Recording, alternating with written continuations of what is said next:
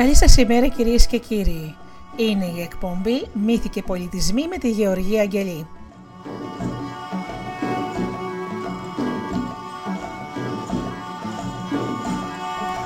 Ζωντανά από το στούντιο Δέλτα, το ραδιόφωνο της καρδιάς μας.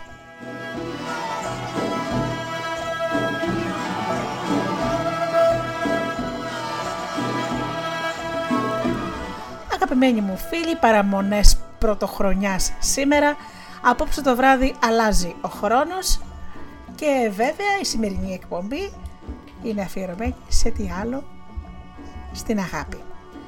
Σήμερα λοιπόν θα μοιραστώ μαζί σας ε, παραμύθια από μια υπέροχη συλλογή. Μικρές ιστορίες σαν παραμύθια, την οποία έχει γράψει η Έντι Κιτάντζη και κυκλοφορεί από τις εκδόσεις Συμπαντικές Διαδρομές. Παραμύθια για μεγάλους, αλλά και για μικρούς. Παραμύθια που λένε για την αγάπη και λένε διαφορετική ματιά στα πράγματα που απασχολούν τον σημερινό άνθρωπο. Στην διάρκεια της εκπομπής ε, θα ακούσετε και τη συνέντευξη της συγγραφέως Έντι Κιτάντζη. Όμως και επειδή είναι πρώτο χρονιά, βεβαίως υπάρχει και δώρο. Δώρο καλή μου φίλη. Δώρο από την συγγραφέα την Έντι μας, τρία βιβλία, μικρές ιστορίες σαν παραμύθια για τους ακροατές. Έτσι λοιπόν αγαπημένοι μου, όποιος θέλει να λάβει μέρος στην κλήρωση, όπως γίνεται κάθε φορά, μου στέλνει ένα μήνυμα στο Messenger ότι θέλω να λάβω κι εγώ μέρος στην κλήρωση και βεβαίως ε, κατά τη διάρκεια της εκπομπής θα κληρωθούν τα τρία βιβλία αυτά στους ακροατές που θα το ζητήσουν. Κατόπιν της κλήρωσης μου αφήνετε τα στοιχεία σας για να τα ε, στείλω, να τα προωθήσω στη συγγραφέα και θα λάβετε το δώρο σας ε, από εβδομάδα. Τρία λοιπόν βιβλία αγαπημένοι μου φίλοι, παραμύθια ε, σαν ή μάλλον μικρές ιστορίες σαν παραμύθια, ένα βιβλίο που θα σας συγκινήσει, θα το αγαπήσετε. Και βέβαια λόγω της ημέρας, το καλή ημέρα άλλωστε, τι άλλο, κάλαντα αγαπημένοι μου φίλοι. Κάλαντα από κάθε μεριά της Ελλάδος.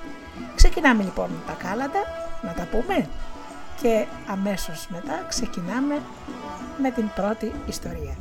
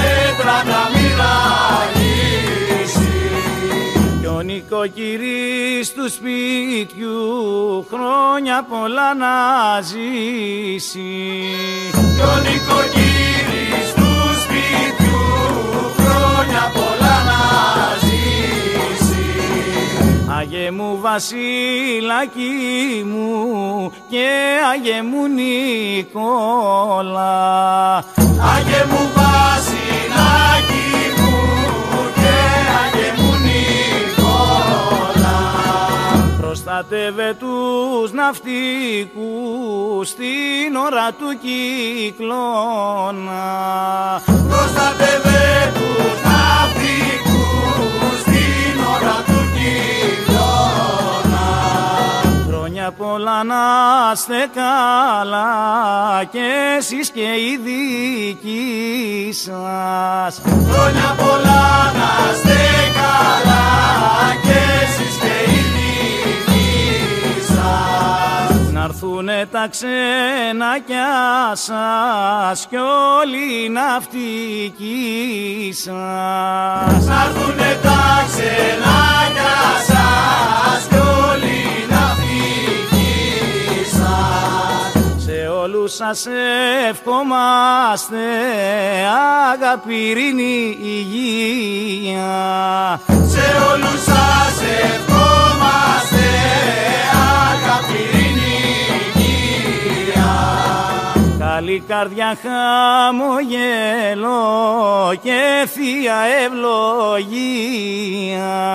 Καλή καρδιά χαμογέλο και θεία ευλογία. Αρχιμηνιά κι αρχιτρονιά, ψήλη μου δέντρο λιβανιά. Κι αρχή, κι αρχή του Γεναρίου, του μεγά, του μεγάλου βασιλείου. Βασίλημα από που έρχεσαι, από κι από που κατεβαίνεις και βαστάς και βαστάς δώρα και ρένεις. Κάτσε να φας, κάτσε να πεις, κάτσε το πόνο σου να πεις.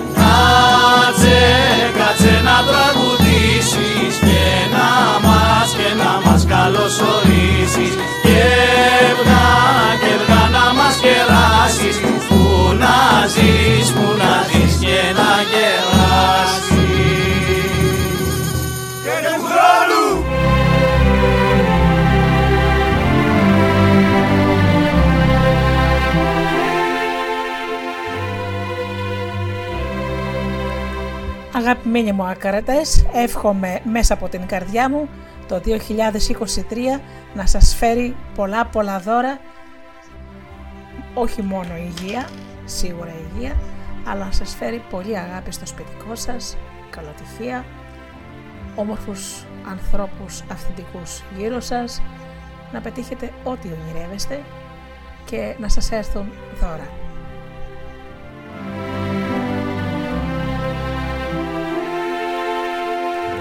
Καλή πρωτοχρονιά λοιπόν να έχουμε, ευτυχισμένο το 2023 και βέβαια όπως ε, είπα θα διαβάσω πρώτα πρώτα τον Πουπούμο. Πουπούμο ο Αρκούδος. Πάμε να τον ακούσουμε λοιπόν.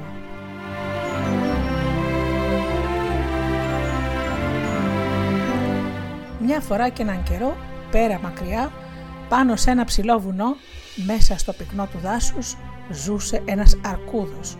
Πουπούμο τον έλεγαν, που στα αρκουδιάρικα σημαίνει όμορφος. Ήταν γιγαντόσωμο και το τρίχωμά του είχε ένα γελιστερό καστανόμαυρο χρώμα. Όσο για τα μεγάλα μάτια του, αυτά ήταν λαμπερά και πάντα γελαστά. Ο Πουπούμο ήταν πολύ χαρούμενος. Είχε μια ζεστή φωλιά ανάμεσα στους κορμούς των δέντρων και είχε μερικούς καλούς φίλους που έπαιζαν μαζί στις ατέλειωτες βουνοπλαγιές. Αγαπούσαν πολύ τις χιονισμένες βουνοπλαγιές. Συνήθως έφτιαχναν μία μπάλα από χιόνι και έπαιζαν ποδόσφαιρο. Το χειμώνα έκαναν βουτιές μέσα στο αφράτο χιόνι και κατρακυλούσαν στις χαράδρες παίζοντας και γελώντας. Σπάνια, είναι αλήθεια, συναντούσαν ανθρώπους στο βουνό, αλλά ποτέ δεν μπορούσαν να τους κάνουν φίλους γιατί εκείνοι ήταν κυνηγοί. Οι αρκούδοι τρόμαζαν τότε πολύ γιατί οι κυνηγοί ήταν επικίνδυνοι επισκέπτες στο βουνό τους και μάλλον ήταν και κακοί άνθρωποι. Η αρκουδοπαρέα όταν τους έβλεπε έτρεχε να κρυφτεί. Είχαν όπλα, κάτι τρομακτικά εργαλεία που έκαναν πολύ κρότο και έριχναν κάτω εύκολα όποιον ήθελαν στη στιγμή, μόνο με ένα μπαμ. Μια από τις σπάνιες εκείνες φορές ήταν που 4-5 κυνηγοί περιπλανήθηκαν αρκετές ώρες στις χιονισμένες βουνοπλαγιές χωρίς όμως αποτέλεσμα γιατί όλα τα ζωάκια μόλις τους μυρίστηκαν έτρεξαν και κρύφτηκαν. Έτσι οι κυνηγοί αφού κάθεσαν λίγο να ξεκουραστούν μάζεψαν τα πράγματά τους και πήραν το δρόμο του γυρισμού άπρακτοι και μουτρωμένοι. Ο Πουπούμο και οι φίλοι του, παγωμένοι από τον φόβο τους, αφού περίμεναν λίγο ακόμα, αποφάσισαν να επιστρέψουν στη φωλιά τους. Άλλωστε είχε βραδιάσει και ήταν ώρα για ύπνο. Έκαναν όλοι μαζί μια μεγάλη αρκουδιάρικη αγκαλιά για να πούν καληνύχτα και μετά ο καθένας φόλιασε στο αρκουδοκρέβατό του. Εκείνο το βράδυ ο Πουπούμο ξύπνησε ταραγμένος από ένα τρομακτικό όνειρο. Είχε φύγει λέει από το βουνό. Άφησε τους φίλους του, άφησε τα δάση και τα ψηλά βουνά και πήγε να ζήσει κοντά στους ανθρώπους. Η μεγάλη πόλη τον εντυπωσίασε. Τα μεγάλα μάτια του έγιναν ακόμα μεγαλύτερα από την έκπληξη. Βρήκε και εκεί δάσος για να κάνει βόλτες. Δεν ήταν δάσος από δέντρα όμως. Αντί για δέντρα, δίπλα του υψώνονταν τεράστιες πολυκατοικίες. Τι δάσος κι αυτό. Δεν είχε τη μυρωδιά που εκείνος γνώριζε και είχε αγαπήσει. Μπερδεύονταν μέσα στον πολύ κόσμο και στα αυτοκίνητα. Του έκαναν μεγάλη εντύπωση τα μεγάλα φώτα, η δυνατή μουσική, όπως και τα κορναρίσματα των αυτοκινήτων που τον τρόμαζαν τόσο πολύ. Αυτό πια δεν ήταν όνειρο, εφιάλτης ήταν. Όμως στο όνειρο υπήρξαν και ευχάριστες εκπλήξεις, όπως όταν βρέθηκε σε μια μεγάλη πλατεία με δέντρα και παγκάκια γύρω-γύρω. Σε ένα από τα παγκάκια καθόταν μια κυρία μόνη της και τον κοιτούσε. Του θύμισε τη μαμά του και χωρίς να το πολύ σκεφτεί, πήγε, κάθισε κοντά της, σχεδόν ακούμπησε τη γούνα της. Εκείνη όχι μόνο δεν έφυγε, αλλά άπλωσε το χέρι της και χάιδεψε το δικό του. Πού γυρνάς μοναχούλη σου καλέ μου, το ψιθύρισε. Εκείνος, χωρίς να καταλαβαίνει τι του είπε, ένιωσε τόσο όμορφα κοντά της, που λυπήθηκε πολύ όταν η κυρία σηκώθηκε να φύγει. Τη χαιρέτησε ελπίζοντας ότι κάπου στη μεγάλη πόλη θα την ξανασυναντήσει. Συνέχιζε τη μεγάλη βόλτα του κοντά στους ανθρώπους. Όλα ήταν διαφορετικά για τον Πουπούμο. Τα πόδια του δεν πατούσαν σε υγρό χώμα και φύλλα, αλλά σε σκληρή άσφαλτο και τσιμέντο. Παντού άσφαλτος και τσιμέντο, ψηλά κτίρια, φανάρια, αυτοκίνητα. Περπατούσε εδώ και εκεί χαζεύοντας. Όλα ήταν παράξενα για εκείνον. Έφτασε στο μετρό. Μπήκε μέσα κουρασμένος σε ένα σχεδόν άδειο βαγόνι. Δύο-τρεις αμήλυτοι σχηθροποί επιβάτε μόνο ήταν μέσα.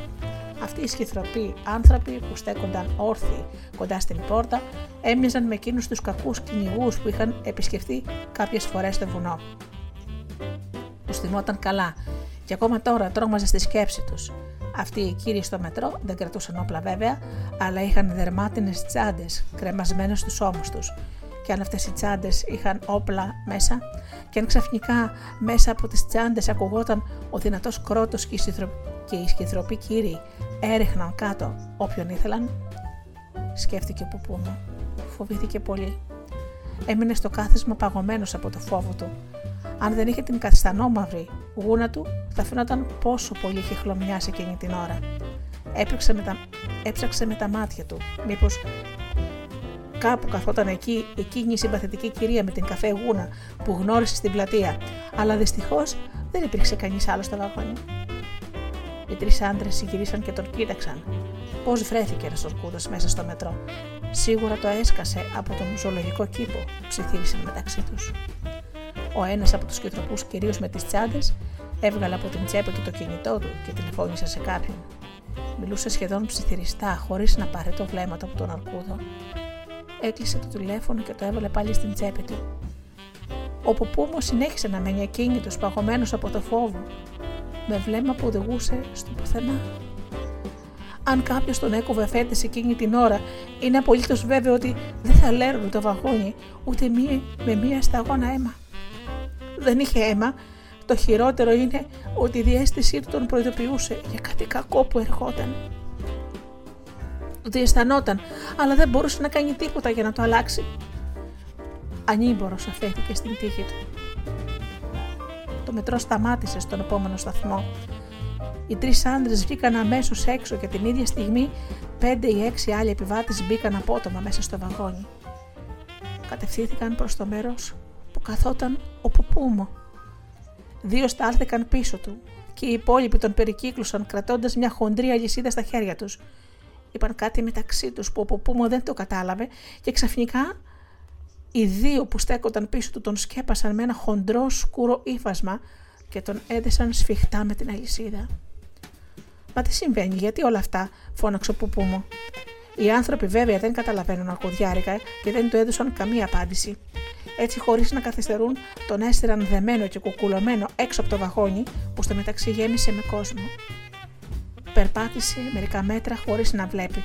Πήγαινε μόνο όπου εκείνοι οι άντρε τον οδηγούσαν κρατώντας σφιχτά τον αρκούδα από τα χέρια.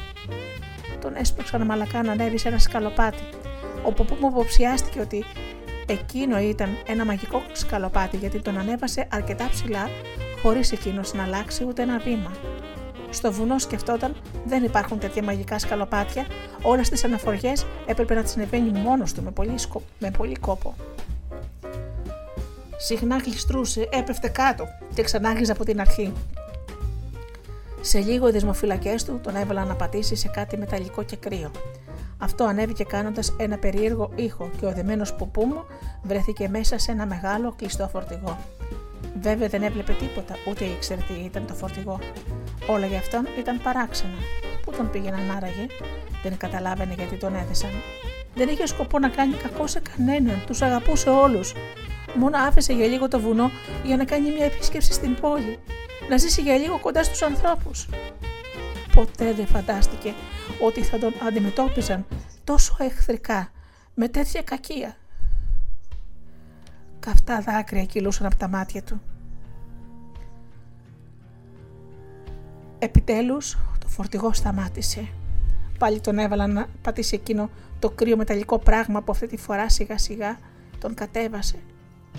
Και τώρα κάποιοι τον έστειραν μερικά μέτρα πιο μακριά ενώ συγχρόνως του έλυσαν την αλυσίδα και του έβγαλαν το σκούρο ύφασμα που τον είχαν κουκουλώσει. Μια σιδερένια πόρτα ακούστηκε να κλείνει δυνατά και η βαριά κλειδαριά της κλείδωσε τρεις φορές. Ο δυστυχής Αρκούδος κοίταξε γύρω του με απορία.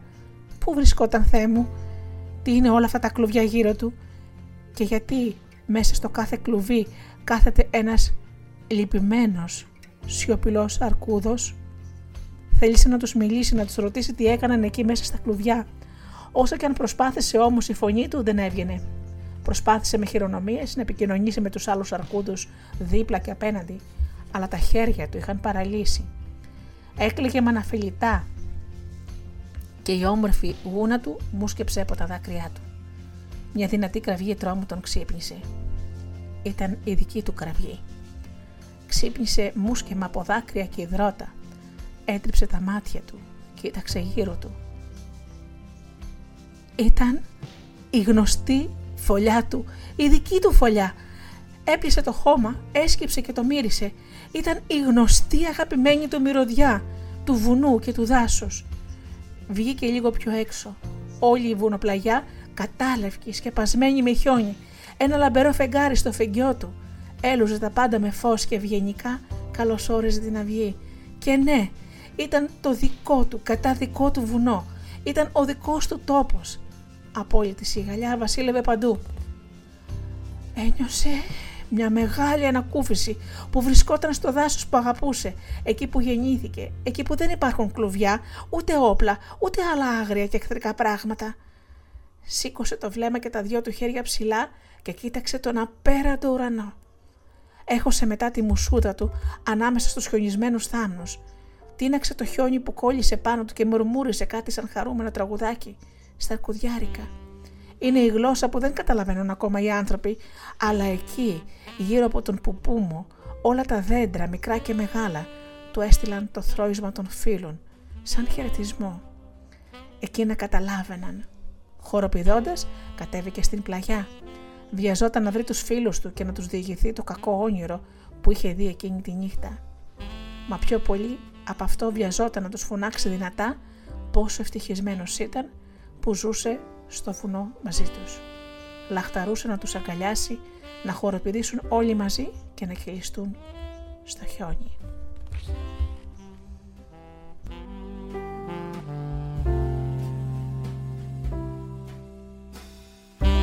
Έντε Κιτάντζη, 18 Τρίτου του 2019.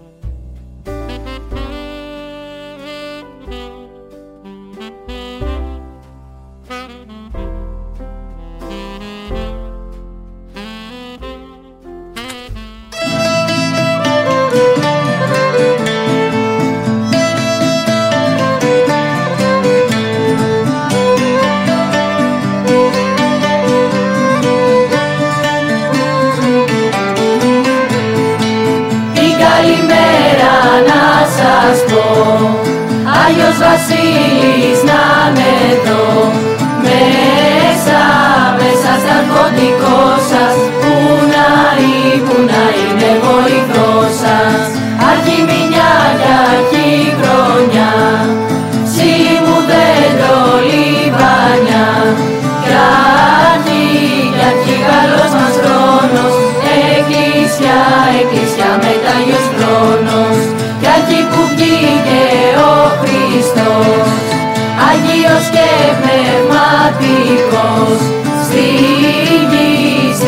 να περπατήσει και να μας, και να μας καλογραφήσει κι ο πρώτος που περπάτησε και δεν μας εχαιρετήσε ήταν, ήταν Άγιος Βασίλης όλο μα, όλο μα λαμαγιασίνη Βασίλεια από που έρχεσαι και δεν μας καταδέχεσαι. κι από, κι από που κατεβαίνεις και δεν μας, και δεν μας εσύ τυχαίνεις. Από της μάνας μου έρχομαι μα εγώ σας καταδέχομαι. Και στο, και στο σχολείο μου πάω δεν μου λέει, δεν μου λέτε τι να κάνω. Μα το γραμμάτα η μαθαίνα Μα να σας πω τι παθαίνα Τραγού, τραγούδια δεν ξέρω Να έρθω τζο, να έρθω τζο για μου να σε βρω. Κι αν δεν ξέρεις γραμμάτα Τραγούδια και πενέματα. Πες μας, πες μας την αλφαβήτα. Να έχεις το, να έχεις το Θεό βοήθεια. Κάτσε να φας, κάτσε να πεις Κάτσε το πόνο σου να πεις Κάτσε, κάτσε να τραγουδήσεις Και να μας, και να μας καλοκαρδίσεις. Και τώρα φύγα ακούμπησε Μας δεν μας τραγούδισε Να πεις,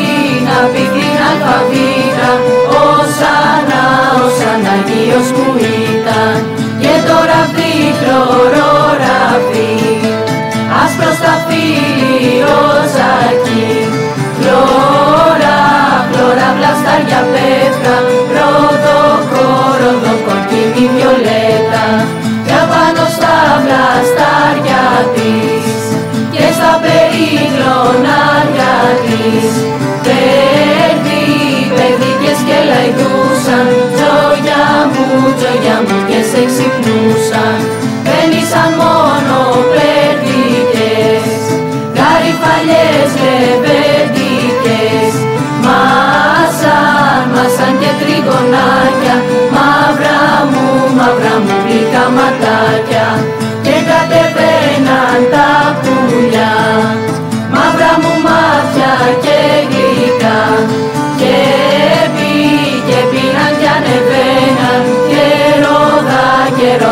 μαρμαρένια Μαρέναν τον αφέντη μας. Το ρίγα το λεβέντη μας. Το το πολύ χρονεμένο Και στο κο και στον κόσμο ξακουσμένο. Μας ένα πρέπει αφέντη μας. Ρίγα περιλεβέντη μας. Στα πες, στα πεύκα να κοιμάσαι να μην κρυολογάσαι Βγάλε την πότσα το κράσι Να ζεις αρχόντισα χρήση Βάλε, βάλε να μας κεράσεις. Πού να ζεις, πού να ζεις και να γεράσεις. Για πάνω στο παράθυρο Άσπρο μου τριανταφύλλο Στέλνει,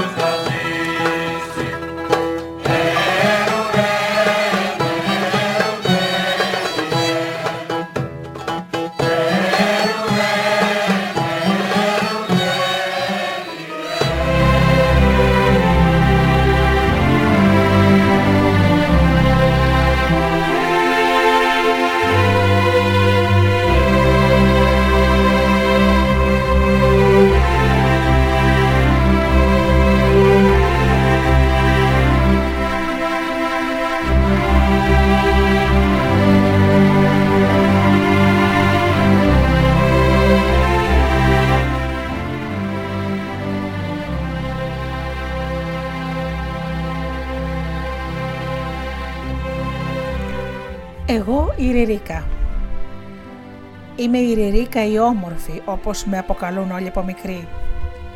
Έτσι με γνώρισα ως τη Ριρίκα την όμορφη και αυτή την ταυτότητα έδωσα στον εαυτό μου. Όχι πως δεν μου άρεσε, ψέματα δεν θα πω. Ήμουν πάντα περήφανη για τα πλούσια ξανθά μαλλιά μου και το χρώμα των, μαλλιό, των ματιών μου, ένα βαθύ μπλε της θάλασσας. Μένω εδώ και λίγα χρόνια στον τρίτο όροφο ενός ξύλινου σπιτιού και έχω θαυμάσια θέα όλες τις ώρες της ημέρες, αλλά και τις νύχτες που η αϊπνία μου κάνει παρέα. Έχουν περάσει τα χρόνια και δεν είμαι πια στην πρώτη νιώτη μου. Περνάω πολλές ώρες καθισμένη σε μια αναπαυτική πολυθρόνα και αγναντεύω, αγναντεύω και σκέφτομαι τα χρόνια που πέρασαν, όμορφα και όμορφες αναμνήσεις μου άφησαν. Το μακρύ φόρεμά μου αγκαλιάζει τα πόδια μου με τις πτυχές του, απλωμένο ολόγυρα για να φαίνονται τα πολύχρωμα λουλούδια του. Ίδια με αυτά στο καπέλο μου. Α, όχι, δεν έχω αλλάξει η συνήθιση επειδή μεγάλωσα. Φορώ έντονα και χρωματιστέα ρούχα όπως πάντα, όπως τότε που ήμουν μικρή και φρέσκια. Άλλωστε ακόμα είναι η Ριρίκα η όμορφη, έστω κι αν έχει λίγο ξεθοριάσει το φωτεινό ξανθό των μαλλιών μου όταν τα έχω πλεγμένα κοτσίδα. Δεν μου φαίνεται καθόλου το πρόβλημα. Μια υπέροχη μουσική συνοδεύει πάντα τις ήσυχες ώρες της μέρας μου και χαίρομαι γιατί όλοι στο σπίτι αγαπάμε τη μουσική. Καθώς ξεχνιέμαι και κοιτάζω έξω από το τζάμι, περνούν μπροστά από τα μάτια μου κρατημένε χέρι-χέρι εικόνες ολόκληρες της ζωής μου. Και μην νομίζετε ότι δεν τις καλοβλέπω επειδή το αριστερό μου μάτι έχει ένα μικρό προβληματάκι. Τις εικόνες της ζωής μου τις βλέπω καθαρά με τα μάτια της ψυχής μου. Ζωντανές και χρωματιστές όλες. Όσο για το μάτι μου, δεν έχει πια και τη σπουδαία με ζημιά, το βλέφαρό μου είναι που πέφτει λίγο χαμηλά σαν κουρτίνα και δεν βλέπει πολύ καλά και εξαιτίας αυτού αληθερίζει και λίγο. Αλλά το υπέροχο μπλε της θάλασσας παραμένει. Και εγώ είμαι ακόμα η ρίκα η όμορφη με τα μπλε μάτια. Έχω τόσα βιβλία γύρω μου, τεράστια βιβλιοθήκη με ράφια ολόκληρα γεμάτα βιβλία, αλλά πραγματικά πιστέψτε με, δεν αισθάνομαι την ανάγκη να ανοίξω κανένα από αυτά η αλήθεια είναι ότι δεν αγαπούσα ποτέ το διάβασμα, ούτε στα νιάτα μου, ούτε και τώρα που ορίμασα. Προτιμώ να γεμίζω τις ώρες μου με τις αναμνήσεις μου και κοιτάζοντα νοερά παλιές φωτογραφίες η μουσική, ακούγοντας μουσική πάντα καθισμένη στην άνατη πολυθρόνα μου. Θα αναρωτιέστε γιατί δεν πάω βόλτα να ξεμουδιάσω; Ήρθε η ώρα να σας το πω και αυτό. Το δεξί μου πόδι είναι σπασμένο στο γόνατο. Δυστυχώς, πολύ δύσκολη η κατάσταση του. Φοράω ένα ειδικό νάρθηκα που δεν μου επιτρέπει να το λυγίσω καθόλου. Το έχω πάντα απλωμένο και το σκεπάζω με το φαρτί φόρεμά μου, ώστε να μην φαίνεται γιατί δεν μου αρέσει να με κοιτούν με λύπηση. Δεν με πονάει καθόλου. Μπορώ να φανταστώ, μπορώ να φορώ με άνεση τις κάλτσες και τα παπούτσια μου και δεν τις ανασχετώ ποτέ. Μα ποτέ, γιατί ακόμα είμαι και έτσι. Η Ριρίκα η όμορφη. Αχ, πώ μ' αρέσει αυτή η μουσική. Είναι το χαμόγελο της Τσοκόντας πολύ αγαπημένο κομμάτι όλης της οικογένειας. Στο ακουσμά του ταξιδεύω πίσω στο χρόνο. Ανοίγω τα ντουλάπια του, ψαχουλεύω μικρά, ξεχασμένα παιχνίδια, ξεσκονίζω παρατημένα εξαρτήματα και συναρμολογώ πάλι το πάσχη που αγάπησα. Κλείνω τα μπλε μου μάτια, το αριστερό μου είναι έτσι και αλλιώς κλειστό, και κάνω μακροβούτια στα χρόνια που έζησα και αγάπησα. Στην υπέροχη ζωή μου. Δεν έχει σκόνη η ζωή μου; Α, όχι, όχι. Τη διατηρώ καθαρή και φροντισμένη και δεν έχω παράπονο από κανέναν στο σπίτι. Όλοι με φροντίζουν και με αγαπούν. Νομίζω ότι με αγαπούν πολύ περισσότερο από τα τέσσερα κορίτσια του πρώτου ρόφου. Κάποτε κάναμε παρέα, δεν ήταν κακά κορίτσια, αλλά έχω την εντύπωση ότι με ζήλευαν. Λιγουλάκι. Τόσο. Ήμουν πάντα, βλέπετε, η Ριρίκα η όμορφη. Πάνε χρόνια από τότε που έχω να τις δω και να τους μιλήσω. Ούτε τα ονόματά τους δεν θυμάμαι πια. Βέβαια, εκείνες είναι όλες μαζί, λένε τα δικά τους και σίγουρα περνάει η ώρα τους πιο ευχάριστα. Εγώ με μόνη, εγώ και η μοναξιά μου. Σπάνια έχουν κάποιον κοντά μου να μιλήσω, να ακούσω τη φωνή μου τέλος πάντων. Όμως αυτό είναι το τίμημα του να είσαι η Ριρίκα η όμορφη. Έχω απολύτως πιστεί γι' αυτό. Ήρθα για πρώτη φορά σε το, το σπίτι στα πρώτα γενέθλια της Αγνής. Ένα γλυκύδατο κοριτσάκι, το πρώτο που γεννήθηκε στην οικογένεια και γίναμε αχώριστες έλεγα ότι μεγαλώσαμε μαζί και όπως έλεγαν οι φίλοι και συγγενείς της οικογένειας, μοιάζαμε σαν δύο σταγόνες νερό. Για χρόνια πολλά κοιμάμασταν στο ίδιο κρεβάτι και μοιραζόμασταν πάντα Το αμπιμπερό, τις πιπίλες, τα ρούχα μας και νομίζω και τα όνειρά μας. Δεν πιστεύω ότι κάποιος άλλος εκτός από την Αγνή με αγάπησε περισσότερο, αλλά και εγώ της έδωσα την ψυχή μου. Γι' αυτό άλλωστε ποτέ δεν θύμωσα μαζί της, ούτε όταν μου έβγαλε τον νόμο προσπαθώντας να μου φορέσει ένα φόρεμά της με στενά μανίκια. Η εξάρτηση του ώμου μου με πονούσε πολύ, για πολύ καιρό θυμάμαι, και ακόμα σήμερα το χέρι μου κρέμεται εντελώς αδύναμο. Το αφήνω συνήθως απλωμένο στον πράζο της πολυθρόνα μου, γιατί στην πραγματικότητα δεν μπορώ να το χρησιμοποιήσω, είναι εντελώς άχρηστο. Αλλά ευτυχώς έχω το δεξί μου χέρι που είναι υγιές και χρήσιμο και δεν έχω κανένα πρόβλημα. Ακόμα και έτσι είμαι η Ριρίκα η όμορφη. Στη δική μου αγκαλιά έκλαψε η Αγνή όσες φορές τη μάλωσε για την τιμώρηση μαμά της και όσες άλλες οι φίλοι της χάλασαν τα παιχνίδια της. Θυμάμαι επίση ότι όσες φορές μαζεύονταν παιδάκια στο σπίτι, η Αγνή μου ζητούσε να μείνω στο δωμάτιό μας για να με προστατεύει. Βλέπετε, με θεωρούσε πολύ ευαίσθητη και φοβόταν για μένα, αλλά εγώ έκραβα πάντα μέσα μου μεγάλα αποθέματα δύναμης. Όταν μια μέρα εντελώς ξαφνικά η γιαγιά της ταξίδεψε ψηλά στον ουρανό, χρειάστηκαν πολλές νύχτες για να παρηγορήσω τη μικρού λαγνή. Της έμαθα ότι δεν πρέπει να στενοχωριέται, αλλά μόνο για να τη θυμάται και να την αγαπάει, και η γιαγιά της θα είναι πάντα δίπλα της, με το δικό της τρόπο, αόρατη. Με ρωτούσε τόσα πολλά πράγματα και εγώ ήμουν πάντα εκεί για να της δίνω τις απαντήσεις που χρειαζόταν. Και όταν η Αγνή πήγε στο σχολείο, εγώ η Ρερίκα ήμουν εκεί που άκουγα τις ανησυχίες της τα βράδια. Και όταν πηγαίναμε για ύπνο, αγκαλιασμένε σφιχτά, της έλεγα να μην στενοχωριέται για τις φορές που δεν πήρε άρεστα στην ορθογραφία, αλλά μόνο να κάνει το καλύτερο που μπορεί. Την έπεισα ότι δεν έχει μεγάλη σημασία ο βαθμός, αλλά η δική της προσπάθεια. Ευτυχώς η Αγνή μου είχε εμπιστοσύνη και μου έλεγε πάντα τα πάντα. Άδειζε πάνω μου όλα τα σταβάρι και εγώ είχα τον ιερό σκοπό να την ηρεμώ, να την κάνω να νιώθει δυνατή και σίγουρη για τον εαυτό της. Πρέπει να ξέρετε ότι για μένα αυτό δεν είναι δουλειά που δεν το είδα. Ποτέ δεν το είδα σαν υποχρέωση. Ήταν λειτουργήμα. Είχα στα χέρια μου μια τριφελή, τρυφερή ψυχούλα λευκή και αγνή σαν το όνομά της, μια άγραφη σελίδα που είχα ευθύνη για το τι θα γραφόταν πάνω της. Είχα πάντα πλήρη συνέστηση αυτής της ευθύνης μου και σήμερα πιστεύω ότι έφερα εις πέρας με τον καλύτερο τρόπο το έργο που είχα αναλάβει. Συγκινούμε φαίνοντας στο μυαλό μου τη μέρα που πρωτοφτερούγησε η καρδούλα της Αγνής. Ήμουν η πρώτη που το έμαθε. Ναι, ναι, εγώ η Ριρίκα, στην αγκαλιά μου έκλαψε πικρά όταν νόμισε ότι εκείνος δεν τη είχε δώσει αμέσως τη σημασία που περίμενε. Σε μένα ξομολογήθηκε όλα τα μυστικά της ψυχής της και τα βράδια ψιθυριστά μου άνοιγε την καρδούλα της, σίγουρη ότι ποτέ δεν θα την προδώσω. Φυσικά ποτέ δεν, την, δεν πρόδωσα τα μυστικά της. Τα κράτησα μέσα μου με σεβασμό ασφαλισμένα. Κουβέντα δεν είπα ποτέ στα κορίτσια του πρώτου ρόφου, γιατί εγώ είμαι η Ριρίκα, ένα πρόσωπο εμπιστοσύνης. Αχ, τι όμορφη μουσική ακούγεται. Είναι το βάλς της βροχής και η Αγνή και εγώ το αγαπάμε πολύ.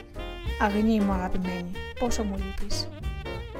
Θυμάμαι την υπέροχη φίλη μου στην εφηβεία της πλέον, όταν μια μέρα γύρισε από το σχολείο με ένα τραύμα βαθύ στην ψυχούλα της, γιατί της είχαν κολλήσει ένα παρατσούκλι. Την είπαν χοντρή, εκείνη που θεωρούσε φίλους. Αχ, η Αγνή μου αγαπούσε τα γλυκά είναι αλήθεια και τα γλυκά χτίζουν ροδαλά μαγουλάκια και μπρατσάκια και μπουτάκια στρομπουλά και άλλα πολλά. Ποτέ όμως δεν κατάλαβα γιατί αυτό είναι ντροπή και κακό. Με πολύ κόπο κατάφερα να πείσω την αγνή ότι δεν πρέπει να τρέπεται για το βάρος της.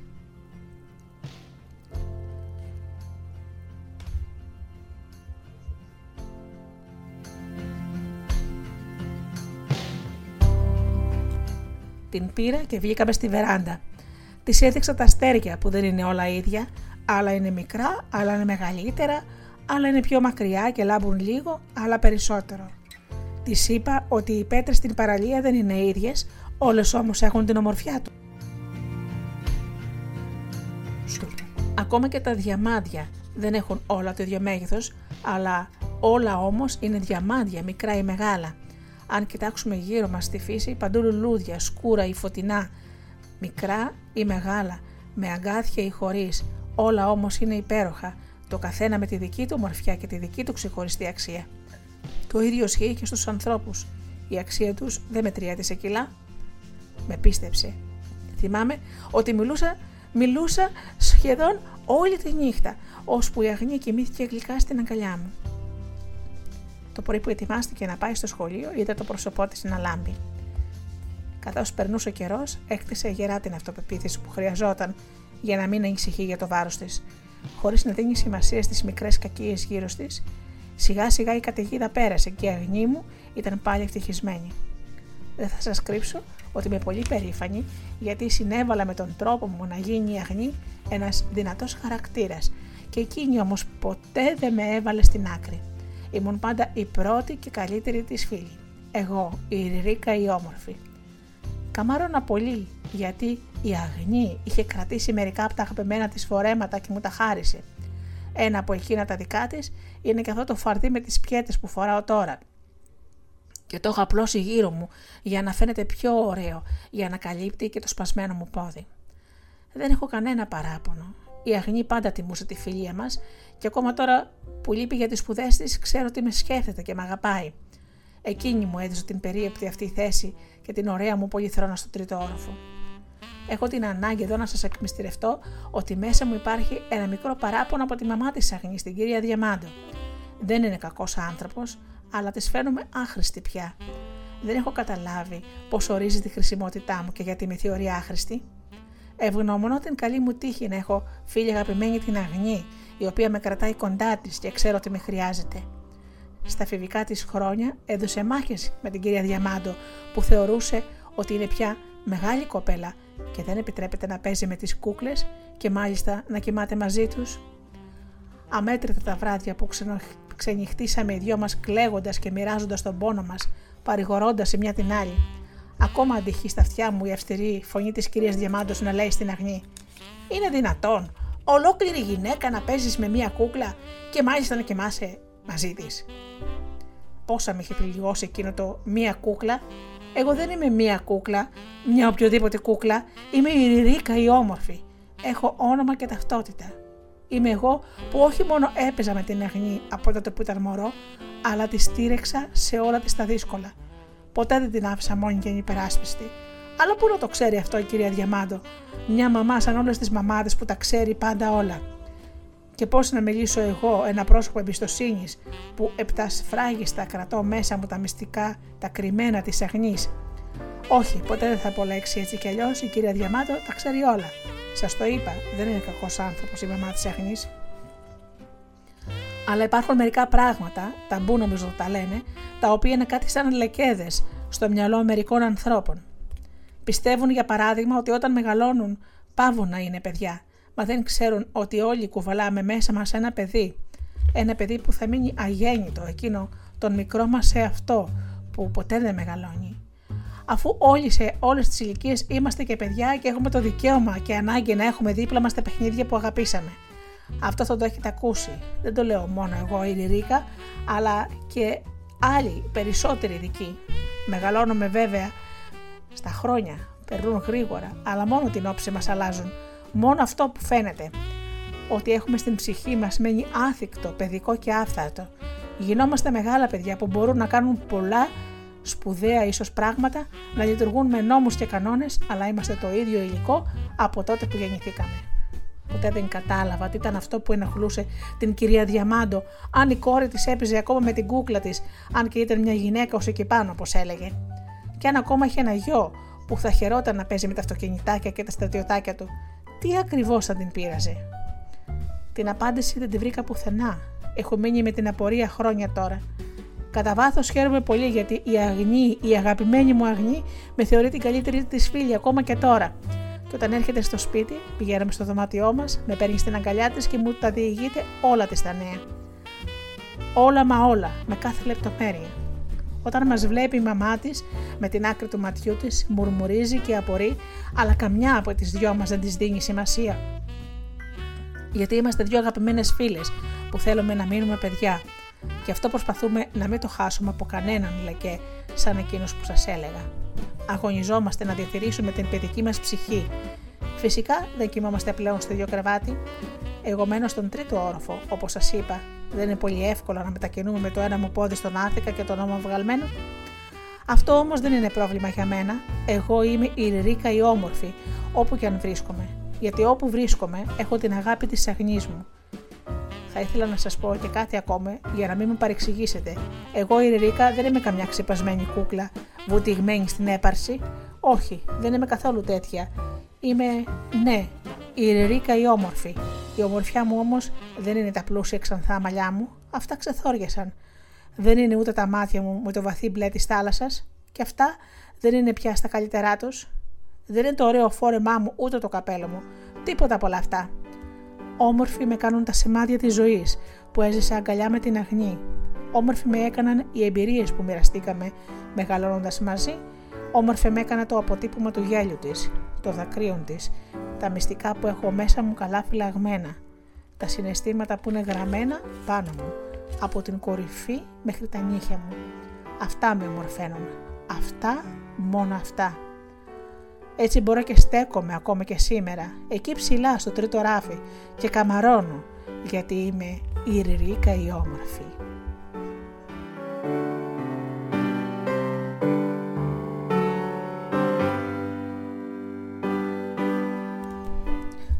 Καλή μου Έντι, καταπληκτική η Ριρίκα σου. Σε ευχαριστούμε πολύ. Την ε, Ριρίκα την όμορφη την έγραψε την 1η του Απρίλη του 2021. Όμως ε, περιμένω τις ε, συμμετοχές σας για την κλήρωση. Τρία βιβλία αυτού του υπέροχου βιβλίου θα κληρωθούν για τους ακροατές. Πάμε λοιπόν να ακούσουμε τι άλλο καλαντά.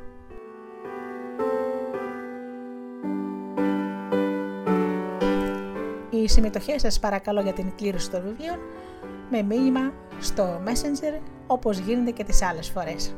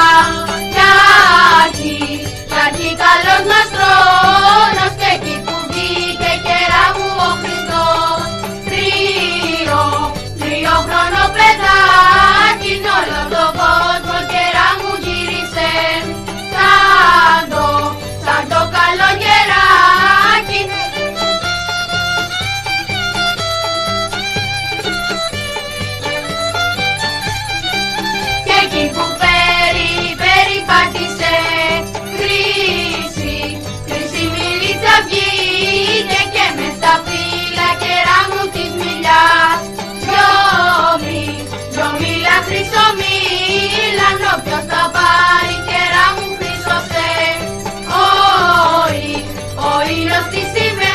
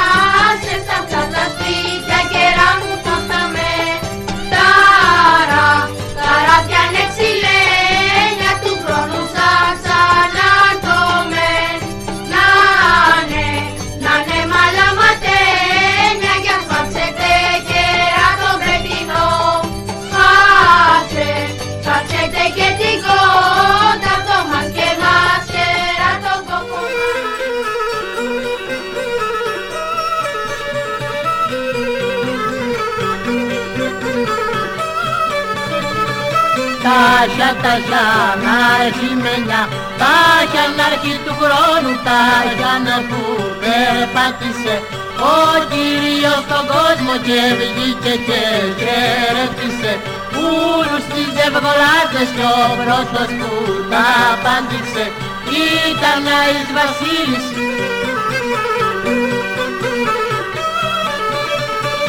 Όλα τα έτη βασίλειο Καλό ζευγάρι έχεις καλό το λες αφέντη μου.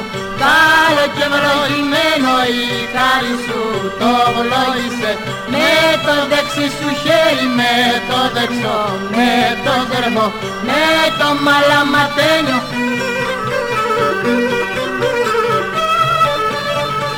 πες μου να ζήσεις βασιλιό Πόσα μου ζουριά στέλνεις παίρνω κρυφάρι δώδεκα. Σταρακι δεκαπέντε τα ικερόδι δεκοχτώ Κι από νωρίς το σταύρο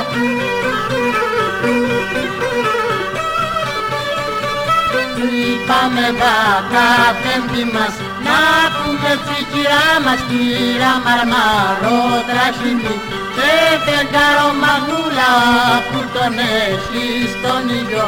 Το μοσκοκαμνακάρι λούδι στον γεμίζει στον και στο σχολείο τον πέμπτης κι ο δάσκαλος τον έδιρε με ένα χρυσό πιτσάλι και η κυρία δάσκαλισσα με ένα μαργαριτάρι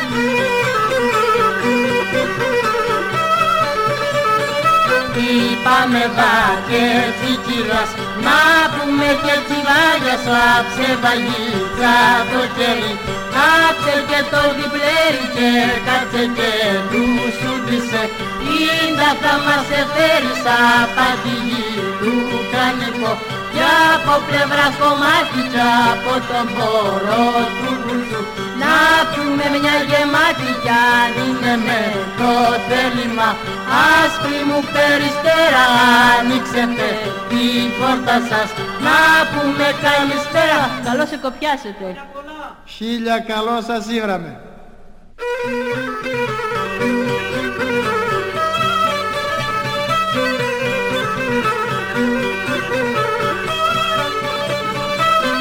Πάπου καλά μίσαμε Κάρα μας σε πληρώσα καλά να φά' τα τέλη τους. Και τα ποδόματά τους κι αν έχασε παιδί στη σέλα καβαλάρι να σκέτε να λυγίζεται να πέφτει το λογάρι να το μαζώνει η μάνα του. Να έχει χαρά μεγάλη πάλι κι αν είναι φιλικό μία καλή να κάνει του ρέτζο σπάνι τον ήλιο άντρα να τον επάρει Αγίε Βασίλειε Οσίε, φύλαξον και σώσον την ποιμνήν σου. Αστρόν ανεφάνεις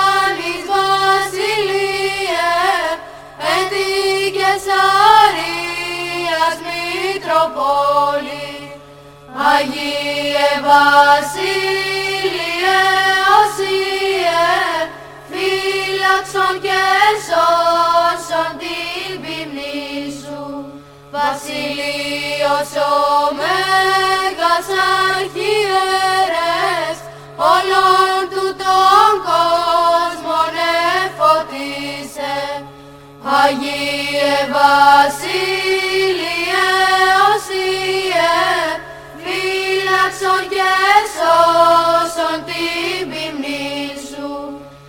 Ιουλιανός ο παραβάτης θέλει να απέλθεις και σαρία. Αγίε Βασίλειε Οσίε, φύλαξον και σώσον την ποιμνή σου. Συνόδων επί και βασιλείος, την όρφη κρουσία συνελέξε. Αγίε Βασίλειε Οσίε, φύλαξον και σώσον την ποιμνή σου. Και εσύ να πάντα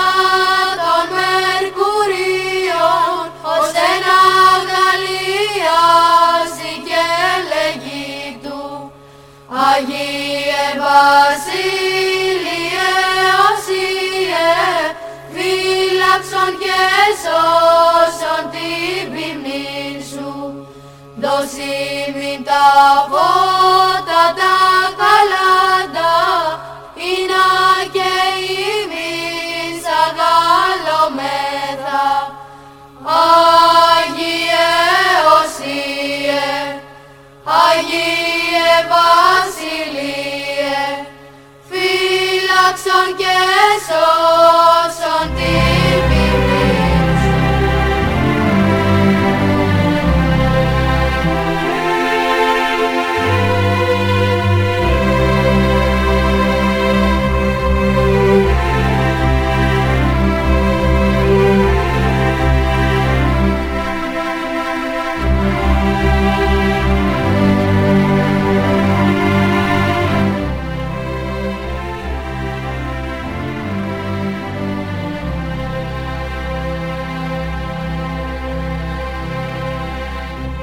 Συνεχίζουμε λοιπόν ε, τα παραμύθια της Έντι Κιτάντζη. Μικρές ιστορίες σαν παραμύθια.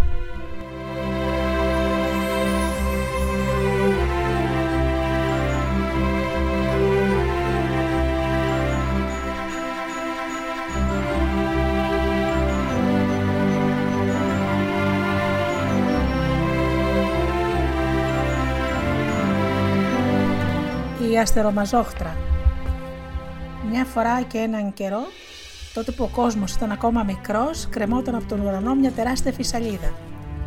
Το κορδόνι της ήταν πολύ μακρύ και κανένας δεν μπορούσε να δει που φτάνει η άκρη του. Ή ο Θεός το κρατούσε ή κάπου το είχε κρεμάσει και το ξέχασε.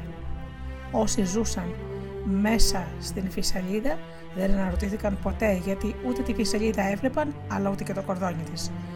Εκεί μέσα άρχισε η ζωή τους και τελείωνε, χωρίς κανένας να βγαίνει έξω και όλα κυλούσαν ήσυχα και αρμονικά. Μέσα στη φυσαλίδα είχε το σπιτικό της, μια μικρή μάγισσα. Ονειρευόταν έτσι μάγισσα που ήταν όταν θα μεγαλώσει να πλάσει ένα κόσμο δικό της και να βασιλέψει παντοδύναμη σε αυτόν. Αυτή η μικρή μάγισσα έμοιαζε περισσότερο με εξωτικό παρά με γυναίκα. Ελαφροπατούσε μέσα στο δάσος, τραγουδούσε μαζί με τα πουλιά Βριχόταν μαζί με τα θηρία και κάποτε πετούσε σαν αητό, ανοίγοντας δύο τεράστια φτερά, όμοια με φτερά αγγέλου. Εργαζόταν με συνέπεια και μυστικότητα, χτίζοντας κομματάκι-κομματάκι τα όνειρά της. Ο άρχοντας του έξω κόσμου, ο ήλιος, φώτιζε, ζέστανε και προστάτευε τη φυσαλίδα και όλο τον κόσμο που ζούσε μέσα σε αυτήν. Όταν η ημέρα τελείωνε και ο ήλιος κουραζόταν να λάμπει και να ζεσταίνει τη φυσαλίδα, έκλεινε τα βλέφαρά του και το σκοτάδι σκέπαζε τον κρεμαστό κόσμο από άκρη σ' άκρη. Και καθώς ο φωτεινός άρχοντας βυθιζόταν σε ύπνο βαθύ, τότε ήταν η ώρα που άνοιγε ενοχελικά τα μάτια της η σελήνη και άλλοτε αγουροξυπνημένη και άλλοτε φρέσια και ζωηρή. Οι κλεφτές ματιές της έφευγαν μέσα στο σκοτάδι της νύχτας. Έτσι είχε κανονίσει να γίνονται τα πράγματα εκείνος που κρέμασε την πισαλίδα κάπου στον ουρανό η μικρή μάγισσα ακούραστη έπλεκε όλη μέρα ένα πέπλο μακρύ, χωρίς τέλος. Και όσο έπλεκε, τραγουδούσε για να πάρει το πέπλο της χρώματα φωτεινά. Γκρίζε και βρυχόταν για να γίνει το πέπλο της σκληρό και ανθεκτικό, να μην σκίζεται. Και ακόμη έκλαιγε βρέχοντά το με τα δάκρυά της για να το αρωματίσει με τα πάθη της. Και όταν βράδιαζε και το φεγγαράκι έκανε δειλά-δειλά την εμφάνισή του, η μάγισσα άπλωνε το πέπλο της πάνω στα δέντρα για να το δει το φεγγάρι και να ζηλέψει. Εκείνη φορούσε στην πλάτη της ένα ζευγάρι τεράστια φτερά και αθόρυβα πετούσε ως την άκρη του δάσους που κανένας άνθρωπος δεν έφτανε ως εκεί. Ήταν σίγουρο ότι ο μυστικός εκείνος δρόμος ανήκε μόνος σε εκείνη που θα γινόταν σε λίγο βασίλισσα του κόσμου. Η απάτητη άκρη του δάσους τελείωνε σε ένα ψηλό, πανύψηλο βουνό, πάντα σκεπασμένο με σύννεφα, που σκοπό τους είχαν να κρύβουν την μυστική πόρτα της φυσελίδας. Μονάχα η μάγισσα ήξερε το μυστικό μονοπάτι. Απλώντα τα φτερά της, βυθιζόταν μέσα στα σύννεφα. Περνώντας μέσα από τα αέρινα σωθικά τους, κάθε βράδυ έφτανε στην κρυφή πόρτα του κρεμαστού κόσμου. Γυρνούσε το κλειδί τρεις φορές, την έσπροχνε και πετούσε έξω. Από το έξω είχε μια γεύση μαγική γεννητία ουράνια. Η μάγισσα ένιωθε ότι βρισκόταν σε άλλη διάσταση, σε μια ενέργεια που την έκανε ήδη βασίλισσα του κόσμου. Πετούσε αργά ή περπατούσε ίσως να κολυμπούσε και όλα αυτά ήταν ένα και το αυτό πράγμα την ίδια στιγμή. Ήταν άραγε ο ουρανός, ήταν το διάστημα ή μήπως το τίποτα. Κανείς δεν ξέρει. Η μάγισσα το κάθισε μυστικό και πετούσε και πετούσε και το μόνο που ήθελε ήταν να μαζέψει από το έξω μια μεγάλη χούφτα αστέρια για να στολίσει το πέπλο της και αυτό το έκανε κάθε βράδυ για πολλά πολλά βράδια. Έρχονταν έτσι κάποιες νύχτες πιο σκοτεινές από τις άλλες, χωρίς αστέρια, με σκοτάδι σπιχτό οι κάτοικοι της Βυσσαλίδας έλεγαν τότε ότι ο καιρός θύμωσε ή χάλασε. Δεν ήξεραν ότι η μάγισσα έφταιγε που είχε μαζέψει όλα τα αστέρια για να στολίσει το πέπλο της. Χρειαζόταν λίγες μόνο μέρες για να γεννηθούν νέα αστέρια, να φωτίσουν το σκοτάδι και να περιμένουν τη μάγισσα για να μαζέψει και πάλι τα αστέρια. Εκείνη με τα φτερά της, φορταμένα με αστέρια, πετούσε καταυχαριστημένη και έμπαινε πάλι κρυφά στη μέσα στη φυσαλίδα, Κανένας άλλος εκτός από αυτήν δεν γνώριζε την ύπαρξη των δύο κόσμων. Ο ένας μέσα στη φυσαλίδα ήταν γνωστός, κρεμαστός κόσμος. Ο έξω κόσμος όμως ήταν πιο μεγάλος, μυστηριώδης, χωρίς αρχή και τέλος. Στον χανί και μυστηριώδη έξω κόσμο κυριαρχούσαν δυνατοί άρχοντες όπως ο ήλιος, η σελήνη, η άνεμη.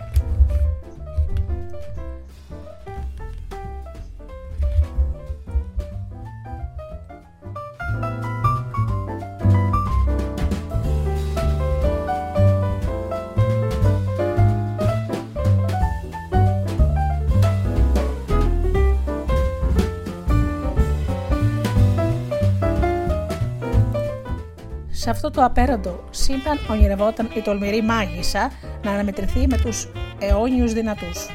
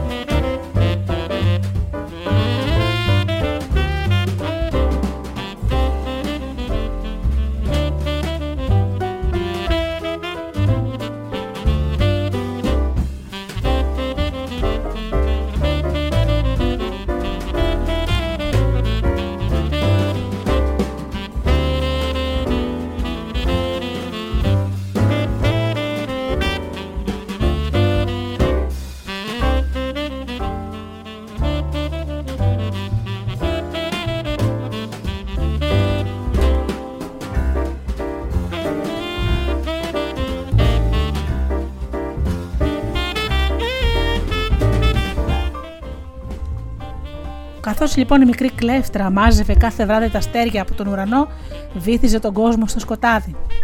Όλο και πιο βαθύ σκοτάδι σκέπαζε τη φυσαλίδα. Η Σελήνη έκανε ό,τι μπορούσε, αλλά μόνη της δεν ήταν αρκετή, γιατί και εκείνη έλεμπε από την ώρα που γεννιόταν για 14 μέρες. Και μετά αργά-αργά έσβηνε για τις επόμενες 14 μέρες, τρέχοντας σε τελείωτου κύκλους 28 ημερών. Ο κρεμαστός κόσμος υπέφερε μέσα στη φυσαλίδα. Προσπαθούσε να εφεύρει λύσεις, βάζοντας άπειρα λαμπάκια και μεγάλα φώτα παντού, μα τίποτα δεν μπορούσε να αντικαταστήσει το φως των αστεριών. Νυχτερίδες έχαναν τον δρόμο τους και φτεροκοπούζαν σε σύγχυση. Λύκοι ανέβαιναν στις βουνοκορφές και λισομανούσαν.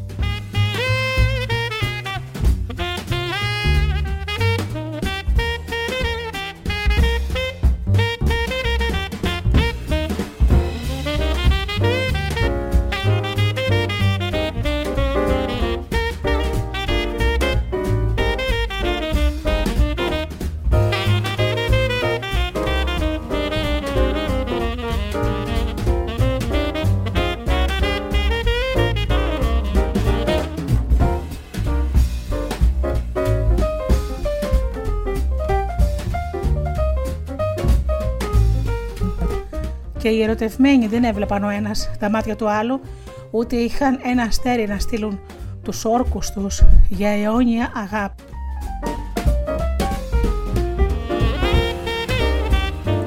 Η ανησυχία όλων μεγάλωνε καθώς τούτο το κακακό συνεχιζόταν και η λύση δεν βρισκόταν.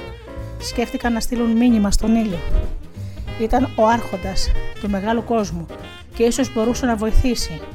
Όμως ο ήλιος ήταν τόσο μακριά τόσο δυνατό το φως του και τόσο μεγάλη η φωτιά του που ήταν αδύνατο να τον πλησιάσει κανείς. Κάθε απόγευμα έκλεινε τα φτερά, τα μπλέφαρά του, πήγαινε στη δύση του και κοιμόταν ως την επόμενη αυγή, χωρίς να ξέρει τι συνέβαινε μέσα στη φυσαλίδα της ώρες της απουσίας του. Μάγοι, μάγισσες, ειδικοί αστρονόμοι και ερευνητές κοπίαζαν ώρες αμέτρητες για να φωτίσουν τις νύχτες τους με ένα φως σαν αυτό των αστεριών, αλλά μάτια σκέφτηκαν τη Σελήνη. Ήταν και εκείνη αρχόντισσα του έξω κόσμου και ίσως θα μπορούσε να προσεγγίσει τον ήλιο, ζητώντας τη βοήθειά του.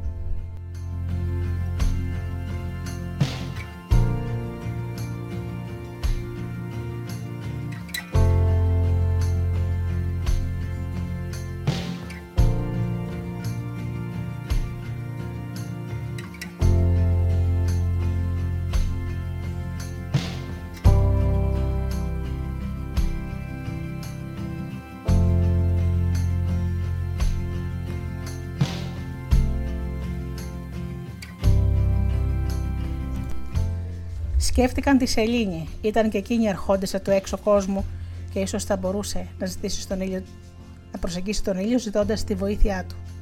Παρατήρησαν όμως με λύπη ότι η Σελήνη βρισκόταν στην άλλη άκρη της φυσαλίδας. Δεν έβλεπε τον ήλιο γιατί ακριβώς ανάμεσά τους ήταν κρεμασμένη η φυσαλίδα. Για να τραβήξουν λίγο το κορδόνι που κρέμονταν, ο κόσμος τους ήταν αδύνατον. Δεν μπορούσαν ούτε καν να τον σκεφτούν. Άλλωστε, κανένας δεν γνώριζε ότι υπήρχε μυστική πόρτα για να βγουν και να πιάσουν το κορδόνι. Οι περισσότεροι κάτοικοι της Φυσαλίδας, απογοητευμένοι, πίστεψαν ότι δεν θα ξαναδούν ουρανό μαστέρια και η υπόλοιπη ζωή τους θα ήταν γεμάτη νύχτες ανάστερες. Μερικοί όμως ήταν πιο αισιόδοξοι και δεν αφέθηκαν στην τύχη τους. Είχαν την πίστη ότι αυτό που ήθελαν πολύ με κάποιο τρόπο μαγικό θα το πετύχαιναν. Θυμούνταν τους παππούδες και τις γιαγιάδες να λένε ότι έξω ο κόσμος, ο απέραντος, έχει δύναμη να κινήσει γη και ουρανό και ακόμα να παίζει τους πλανήτες σαν κομπολόι. Ανήμπορος είναι μόνο ο κόσμος τη Φυσαλίδα και ας πιστεύει το αντίθετο και ας νομίζει ότι μπορεί να κάνει τα αδύνατα δυνατά. Και ενώ λοιπόν γινόταν όλα αυτά, η νεαρή μάγισσα, η αστερομαζόχτρα, ολιμερή σχεντούσε το φόρεμά της, κλέβοντας τα αστέρια από τον ουρανό. Καθόλου δεν σκεφτόταν το κακό που προξενούσε στον κόσμο της Φυσαλίδας, αλλά και στον ίδιο της τον εαυτό, ούτε καν φαινόταν να την νοιάζει. Το μόνο που ήθελε ήταν να πλουμίσει το βασιλικό της μανδύα. Ήταν ο έξω κόσμος που είναι δυνατός. Είδε την αναταραχή μέσα στη φυσαλίδα και αναντελήφθη ότι εκεί τα πράγματα είχαν χάσει την αρμονία τους. Αποφάσισε να επιβάλλει τάξη. Ήταν το θαύμα που πίστευαν οι αισιόδοξοι κάτοικοι της Φυσαλίδε ότι θα ερχόταν. Έτσι, ένα απόγευμα που πήρε να βραδιάζει και η νύχτα η ανάστερη να πέφτει βαριά, ένα μαγικό χέρι τράβηξε με βία το κορδόνι που κρεμόταν η Φυσαλίδα. Ο κόσμος μέσα της αναποδογύρισε. Η φυσιλίδα έγινε ένα εκρεμές που πήγαινε από τη δύση στην Ανατολή, από πάνω έως κάτω ή και κάτι άλλο που κανείς δεν ήξερε να το περιγράψει. Εκείνη τη στιγμή που το εκρεμές είχε φτάσει στη μια άκρη του ουρανού, η σελήνη που αγωνιζόταν να φωτίσει το μικρό κόσμο κατάφερε να δει κατά πρόσωπο τον ήλιο.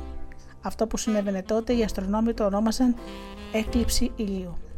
Το φεγγάρι του έκλεισε το μάτι και ο κόσμος κατάλαβε ότι τον χρειαζόταν Έπιασε αμέσως το κορδόνι που κρεμόταν επί σαλίδα και το έδωσε μια να πάει στην άλλη άκρη. Μέσα στη Βυσαλίδα έγινε ένας ακόμα μεγάλος σεισμός που τάραξε τον κόσμο. Οι άνθρωποι έτρεχαν πανικόβλητοι να σωθούν. Πολλά κτίρια σοριάστηκαν και τα βουνά σχίστηκαν στα δύο. Η Σελήνη εξήγησε στον ήλιο ότι κάποια νεαρή μάγισσα έκλεβε τα αστέρια από τον ουρανό και βύθιζε στο σκοτάδι τις νύχτες του κρεμαστού κόσμου. Ο ήλιος κούνησε σκεφτικό στο κεφάλι του. Ήταν τόσο κουρασμένος, μοιράζοντας το φως του όλη τη μέρα και τώρα έπρεπε να δώσει λύσεις στο πρόβλημα του μικρού κόσμου.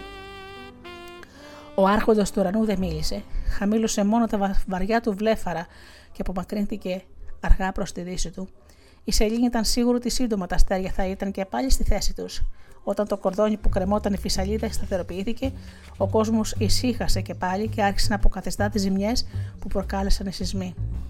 Σαν έπεσε νύχτα βαθιά, η στοραμαζόχτρα πέταξε ω την κορφή του βουνού που έκρυβε τη μυστική πόρτα. Έστελνε μαζί της και το απέραντο πέπλο της ολοστόλιστο με τα αστέρια του ουρανού που δεν ήταν δικά της. Το άπλωνε και το μάζευε, πετώντας το για να δείξει στη σελήνη που ήταν χλωμή εκείνο το βράδυ και να την κάνει να ζηλέψει. Τρύπωσε μέσα στα σύννεφα και ξεκλείδωσε την πόρτα που οδηγούσε στον έξω κόσμο. Η άμυλη αστερομαζόχτρα δεν ήξερε ότι εκεί έξω καραδοκούσαν οι άνεμοι του βορρά ο Έολος με τους φίλους του για να της δείξουν ότι τα αστέρια δεν της ανήκουν. Φύσαξαν όλοι μαζί δυνατά και μόνο μια, άρπαξαν από τα χέρια της το αστροκεντημένο πέπλο. Η σελήνη που δεν είχε υπάρξει ποτέ πιο φωτεινή, φεγγαροπρόσωπη, έστειλε στους ανέμους του βορρά το πιο πλατή τη χαμόγελο, την ιερή της ευχαριστία. Άπλωσαν όλοι μαζί το τεράστιο πέπλο πάνω από τη φυσαλίδα και τη σκέπασαν με αστέρια άπειρα αστέρια που ήταν κλεμμένα και τώρα ξαναβρέθηκαν στη θέση τους. Οι κάτοικοι της Φυσαλίδας εκείνο το βράδυ έμειναν ξάγριμοι για να δουν τα πολλά πεφτά αστέρια. Εκείνοι δεν ήξεραν τι είχε συμβεί στον έξω κόσμο, δεν μπορούσαν να εξηγήσουν πώς έγινε και γέμισε πάλι με αστέρια ο ουρανός τους και έτσι όλο αυτό το βάθησαν βροχή από πέφτα αστέρια. Οι νυχτερίδες βγήκαν πάλι, βρήκαν πάλι το δρόμο τους και περπατούσαν χαρούμενες. Οι λύκοι κατηφόριζαν από τις βουνοκορφές χωρίς αγριάδα και οι κουκουβάγες στάθηκαν με χαμάρι στα κεραμίδια των σπιτιών. Οι μετέωροι όρκοι των ερωτευμένων και της αιώνιας αγάπης δρομολογήθηκαν στον ένα του ουρανό της Φυσαλίδας. Λένε ότι από τότε που έγιναν αυτά τα κοσμογονικά, ο Άρχοντας ο ήλιος θυμάται που και που να τραβήξει στην άκρη το κορδόνι που κρέμεται ακόμα Φυσαλίδα. Γίνεται τότε μια έκλειψη, όπως λένε οι άνθρωποι. Εκείνος βλέπει κατά πρόσωπο τη Ελλήνη και τη ρωτάει πώς είναι τα πράγματα στον μικρό κόσμο. Αν όλα είναι καλά, αφήνει τον κόσμο να κρέμεται από το κορδόνι του αιώνα, του άπαντα. Τι απέγινε όμως η αστερομαζόχτρα η μάγισσα. Τα ίχνη της χάθηκαν για πάντα και στη πισαλίδα κανένας δεν άκουσε από τότε τίποτα για αυτήν. Όταν βγήκε από τη μυστική της πόρτα και οι άνεμοι του βορρά, ο έολος και οι φίλοι του φύσηξαν με δύναμη, αρπάζοντάς της το στροκεντημένο πέπλο και η μυστική πόρτα έκλεισε τόσο δυνατά που το κλειδί της έπεσε στο κενό, αφήνοντάς τη για πάντα κλειδωμένη. Κανείς δεν ξέρει που βρίσκεται τώρα η φιλόδοξη κλέφτρα των αστεριών. Αν βασιλεύει πράγματι σε κάποιον άλλο κόσμο, ή μετά από αυτά οι δυνατοί του σύμπαντος την οδήγησαν έξω από το χρόνο, ίσως να έπεσε στο κενό και ακόμα τώρα να συνεχίζει το άσκοπο ταξίδι της. σω να ζει σε κάποιο σβησμένο αστέρι, απελπισμένη που τα όνειρά της έσβησαν άδοξα. Λένε ότι οι άρχοντες του απέραντου κόσμου αγαπούν την τάξη και την αρμονία και κάνουν τα πάντα για να θυμίσουν στους κατοίκους της Φυσαλίδας ότι τίποτα από όσα βλέπουν, αγγίζουν και αισθάνονται δεν τους ανήκει. Και όταν αυτό δεν γίνεται αντιληπτό, τραβούν θυμωμένοι το κορδόνι της Φυσαλίδας, ταράζοντας τον κόσμο μέσα της. Αυτό τον θυμό τον φοβούνται όλοι στη Φυσαλίδα. Οι επιστήμονες τον μετρούν με ρίχτερη. Και άλλοι, μα όλοι, μα όλοι τρέμουν στη σκέψη του.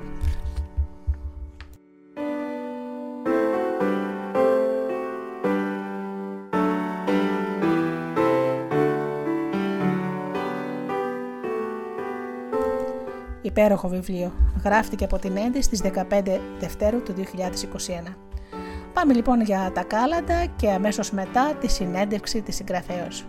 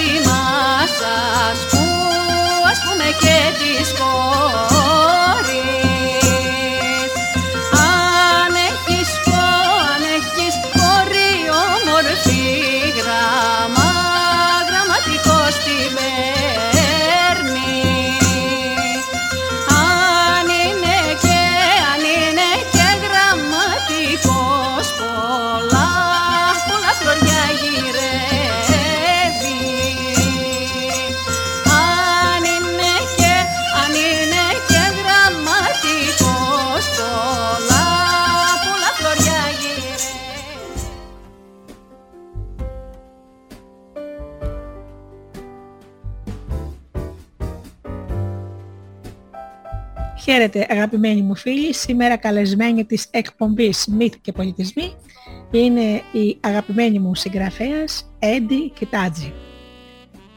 Χαίρετε, Έντιμη. Καλημέρα Γεωργία, ευχαριστώ πάρα πολύ για τη φιλοξενία. Ευχαριστώ και εγώ. Λοιπόν, αγαπημένοι μου φίλοι, η Έντι μας έγραψε ένα βιβλίο, μικρές ιστορίες σαν παραμύθια. Και μην ξεγελαστείτε από τον τίτλο και νομίστε ότι θα διαβάσετε παιδικά παραμύθια για τα παιδιά, γιατί οι ιστορίες της έχουν πάρα πολύ ζουμί και σε κάνουν να σκέφτεσαι πάρα πολύ. Ας πούμε λόγω χάρη δεν έχει την κόκκινο σκουφίτσα που την ξέρουμε, γιατί έχει και κόκκινο σκουφίτσα μέσα. Είναι μια, ναι, είναι μια, μια άλλη σκουφίτσα. Ε, να πω στους ε, ακροατές, παύλα θεατε, τηλεθεατές ε, του καναλιού, εγώ αγάπησα πάρα πολύ τον πουπού μου. Ναι, μου το είπες. Ε, θα το πω πρώτον. Και όπως και άλλα, την, την όμορφη, έτσι, την ωραία, τη, τη Ριρίκα την όμορφη. Τη Ριρίκα την όμορφη, ναι. Είναι το αγαπημένο, να πω. Και το θέμα το κεντρικό του παραμυθιού που είναι αυτή που μάζευε τα αστέρια και μάλιστα η ζωγραφιά που είναι μέσα στο παραμύθι είναι και το εξώφυλλο του παραμυθιού που βλέπετε πίσω μου. Ναι, η αστερομαζόχτρα. Η αστερομαζόχτρα. Ε, γνωρίζεις, ε, μου, ότι υπάρχει ένα αρμένικο παραμύθι που λέγεται ε, ο αστερομαζόχτης και είναι κάποιος ο οποίος μάζευε τα αστέρια και τα πουλούσε. Δεν το ήξερα. Αγαπημένο παραμύθι από την Αρμενία. να ξέρεις σίγουρα ότι το παραμύθι είναι παγκόσμιο. Θέλω να ότι υπάρχει κάπου η ιστορία και το εμπνέονται κάποιοι άνθρωποι, απλώς αλλάζουν λίγο τις συνθήκες. Βεβαίως, ναι. Η αστρομαζόχτρας σου μου, μου θύμισε αυτό το αρμένικο παραμύθι. Δεν έχει επιρροές πάντως. Ήταν τελείως Όχι, άλλο θέλω να πω. Δεν σου κάνει ναι. εντύπωση ότι ένας, ένα, ένας τύπος παραμυθιού μπορεί να είναι ο ίδιος στην Περσία ας πούμε και στην Αμερική; Πώς γινόταν αυτό; Αφού τότε δεν υπήρχαν ούτε ίντερνετ ούτε τα παραμύθια ταξιδεύουν. Ταξιδεύουν και τελικά το παραμύθι είναι ένας τρόπος επικοινωνίας παγκόσμιος. Δεν έχει γλώσσα. Φυσικά. Πιστεύω είναι, είναι για όλους. Είναι από όλους τους λαούς, από όλες τις παραδόσεις. Ναι. Οπότε κάπου συναντιούνται όλα αυτά, ναι. Φυσικά. Η Σταχτοπούτα, το λέω σε όλους, έχει 5.000 παραλλαγές σε όλο τον κόσμο. Και στην Ελλάδα έχουμε 500. 500, μόνο. μόνο η Σταχτοπούτα. Ναι. Λοιπόν, ε, θα μας πεις ε, πρώτα το προφανές, ε, πώς εμπνεύστηκες σε αυτό το ωραίο βιβλίο, το οποίο πρέπει να πω ότι έχει καταπληκτικές ζωγραφιές. Έτσι. Ε, είναι δικές αυτές, η, η εικονογράφηση ναι. είναι όλη δική μου, γιατί έχω να πω ότι, βέβαια όπως το γράφω και στο οπιστόφυλλο, το όνειρό μου ήταν πάντα να γράψω παραμύθια τα οποία ε, ήθελα και να εικονογραφώ. Θεωρώντας ότι η σκέψη μου όταν αποτυπώνεται στο χαρτί με χρώματα ε, νιώθω ότι είναι πιο ολοκληρωμένη. Είναι αυτό που θέλω να δώσω, αυτό που θέλω να επικοινωνήσω. Ναι. Ε, γι' αυτό και όλες έκανε την εικονογράφηση όλων αυτών των παραμυθιών. Και είναι, εκρίνεται πρέπει να πω από το από τις εκδόσεις συμπαντικές διαδρομές. Λέει ναι, ναι. λοιπόν η Έντι μας στο οπιστόφυλλο. Πάνε χρόνια που σπάρθηκε ο ονειρόσπαρος. Πλάστησε, άνθησε, μοσχοβόλησε. Και όταν ήρθε η ώρα η σωστή έκανε καρπό. Τούτο εδώ το βιβλίο. 16 μυθιστορίες για παιδιά κάθε ηλικίας. Για όσα ξέχασαν ή αρνούνται να μεγαλώσουν, ψάχνοντας παρηγοριά μέσα στα παραμύθια και για όσα άλλα μετέωρα ταλαντεύονται μεταξύ ονείρου και πραγματικότητας. Μα και πού είναι η μη λύθη; Μας στο παραμύθι του καθενός, εκεί είναι η αλήθεια του. Ξωτικά και νεράιδες. Ολύμπιοι θεοί και δράκοι και αρκούδες και πουλιά σας προσκαλούν να ανεβείτε σε ένα μυστήριο τρένο, σε ένα γενναίο καΐκι, σε ένα μαγικό χαλί ή σε ένα σύννεφο για να σας ταξιδέψουν στο χώρο της παραμυθίας για να ανοίξουν ένα παράθυρο στην εσωτερή ομορφιά. Μονοπάτια μυστικά που στο διάβα τους ο καθένας θα ανακαλύψει ή θα θυμηθεί το δικό του όνειρο. Ταξίδι εξόχως μυθικό που, φιλοξ... που φιλοδοξεί να αποφορτήσει το νου και να γαλινέψει την ψυχή. Διακαείς Εξαιρετικό. Και επιθυμία. Ναι. Ταξιδέψει, διαβάζει αυτό το βιβλίο πραγματικά να ταξιδέψεις στο όνειρο. Ναι. Μα Να φύγεις το είπα από- ότι τα παραμύθια έχουν βαθύτερο νόημα αυτά που γράφεις. Δεν είναι απλές ιστοριούλες που θα τις διαβάσει κάποιος, ίσως για διασκέδαση, γιατί υπάρχουν και τέτοια παραμύθια. Είναι Βεβαίως. τροφή για σκέψη. Οπότε το Ε, όνειρό σου ήταν να γράψεις κάτι τέτοιο, έτσι. Ναι, το όνειρό μου ήταν να γράψω κάτι τέτοιο. Έγραφα από πολύ νεαρή ηλικία ε, και έχω γενικά πολλά γραπτά. Αυτή είναι μία μικρή επιλογή που έκανα τώρα Μμμ. που ορίμασε ο ονειρόσπορος όπως είπαμε. Μμμ. Ε, και θεώρησα ότι είναι μία επιλογή ιστοριών, μυθιστοριών που απευθύνεται σε όλες τις ηλικίες. Ωραία. Ε, όχι σε πολύ πολύ μικρά παιδιά, αλλά Γι' αυτό το ξεκαθάρισα από την αρχή ότι δεν είναι για τριών ετών παιδιά. Είναι για πιο μεγάλα. ναι, γι' αυτό λέμε ιστορίες σαν παραμύθια. Ναι. Έχουν, έχουν αυτό το χρώμα του παραμυθιού, αλλά δεν είναι παραμύθια. Είναι ιστορίες που έχουν ε, κάποια βιώματα, που περιγράφουν ε, ε, και δικά μου βιώματα, έτσι, ε, και πολλές ε, σκέψεις ε, και στη διάρκεια της ζωής μας και, στις, και από την καθημερινότητα θέματα παρμένα. Είναι πάρα πολλά τα οποία έχουν δεθεί έτσι, να μοιάζουν με παραμύθι, να έχουν δηλαδή μία εύληπτη, ένα, έναν εύληπτο τρόπο ε, επικοινωνίας. Ναι. Και να πω και ότι τις ζωγραφιές είναι πραγματικά σαν να τις έχει ζωγραφίσει παιδάκι. Ε, γιατί εγώ βλέπω μια παιδική ψυχή που δεν έχει αρνείται να γεράσει και φυσικά γι' αυτό άλλωστε είσαι και Μα- παραμυθού.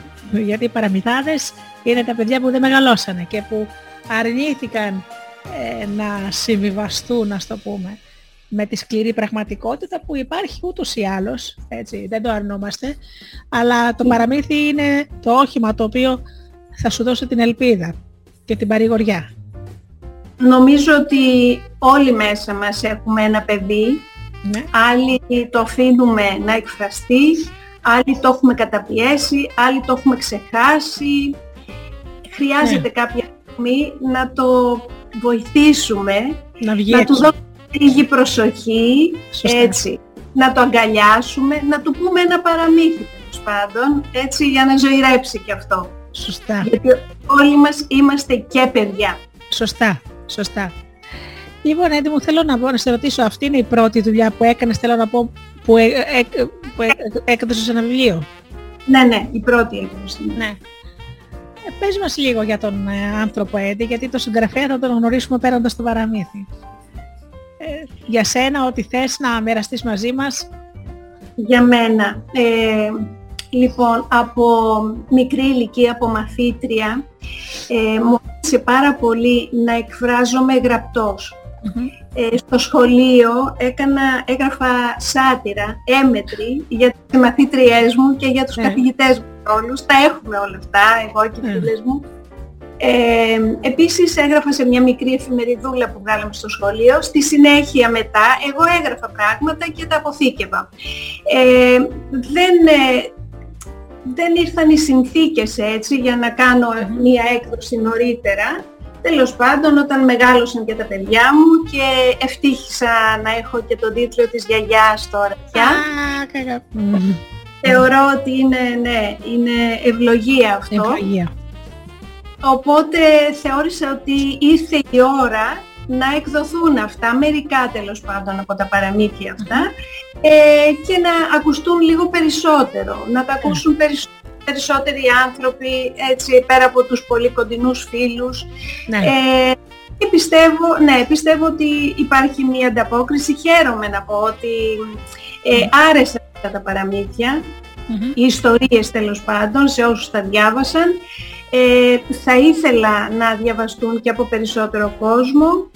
Να πω ότι ε, μέσα στο βιβλίο υπάρχει και ένα παραμύθι που έχει γραφτεί από την ε, Δήμητρα Δάμτσα που είναι ψυχολόγος, κλινική ψυχολόγος, ασχολείται με παιδάκια και με μαθησιακές ιστορίες και έχει γράψει τη Γυαλιστερή.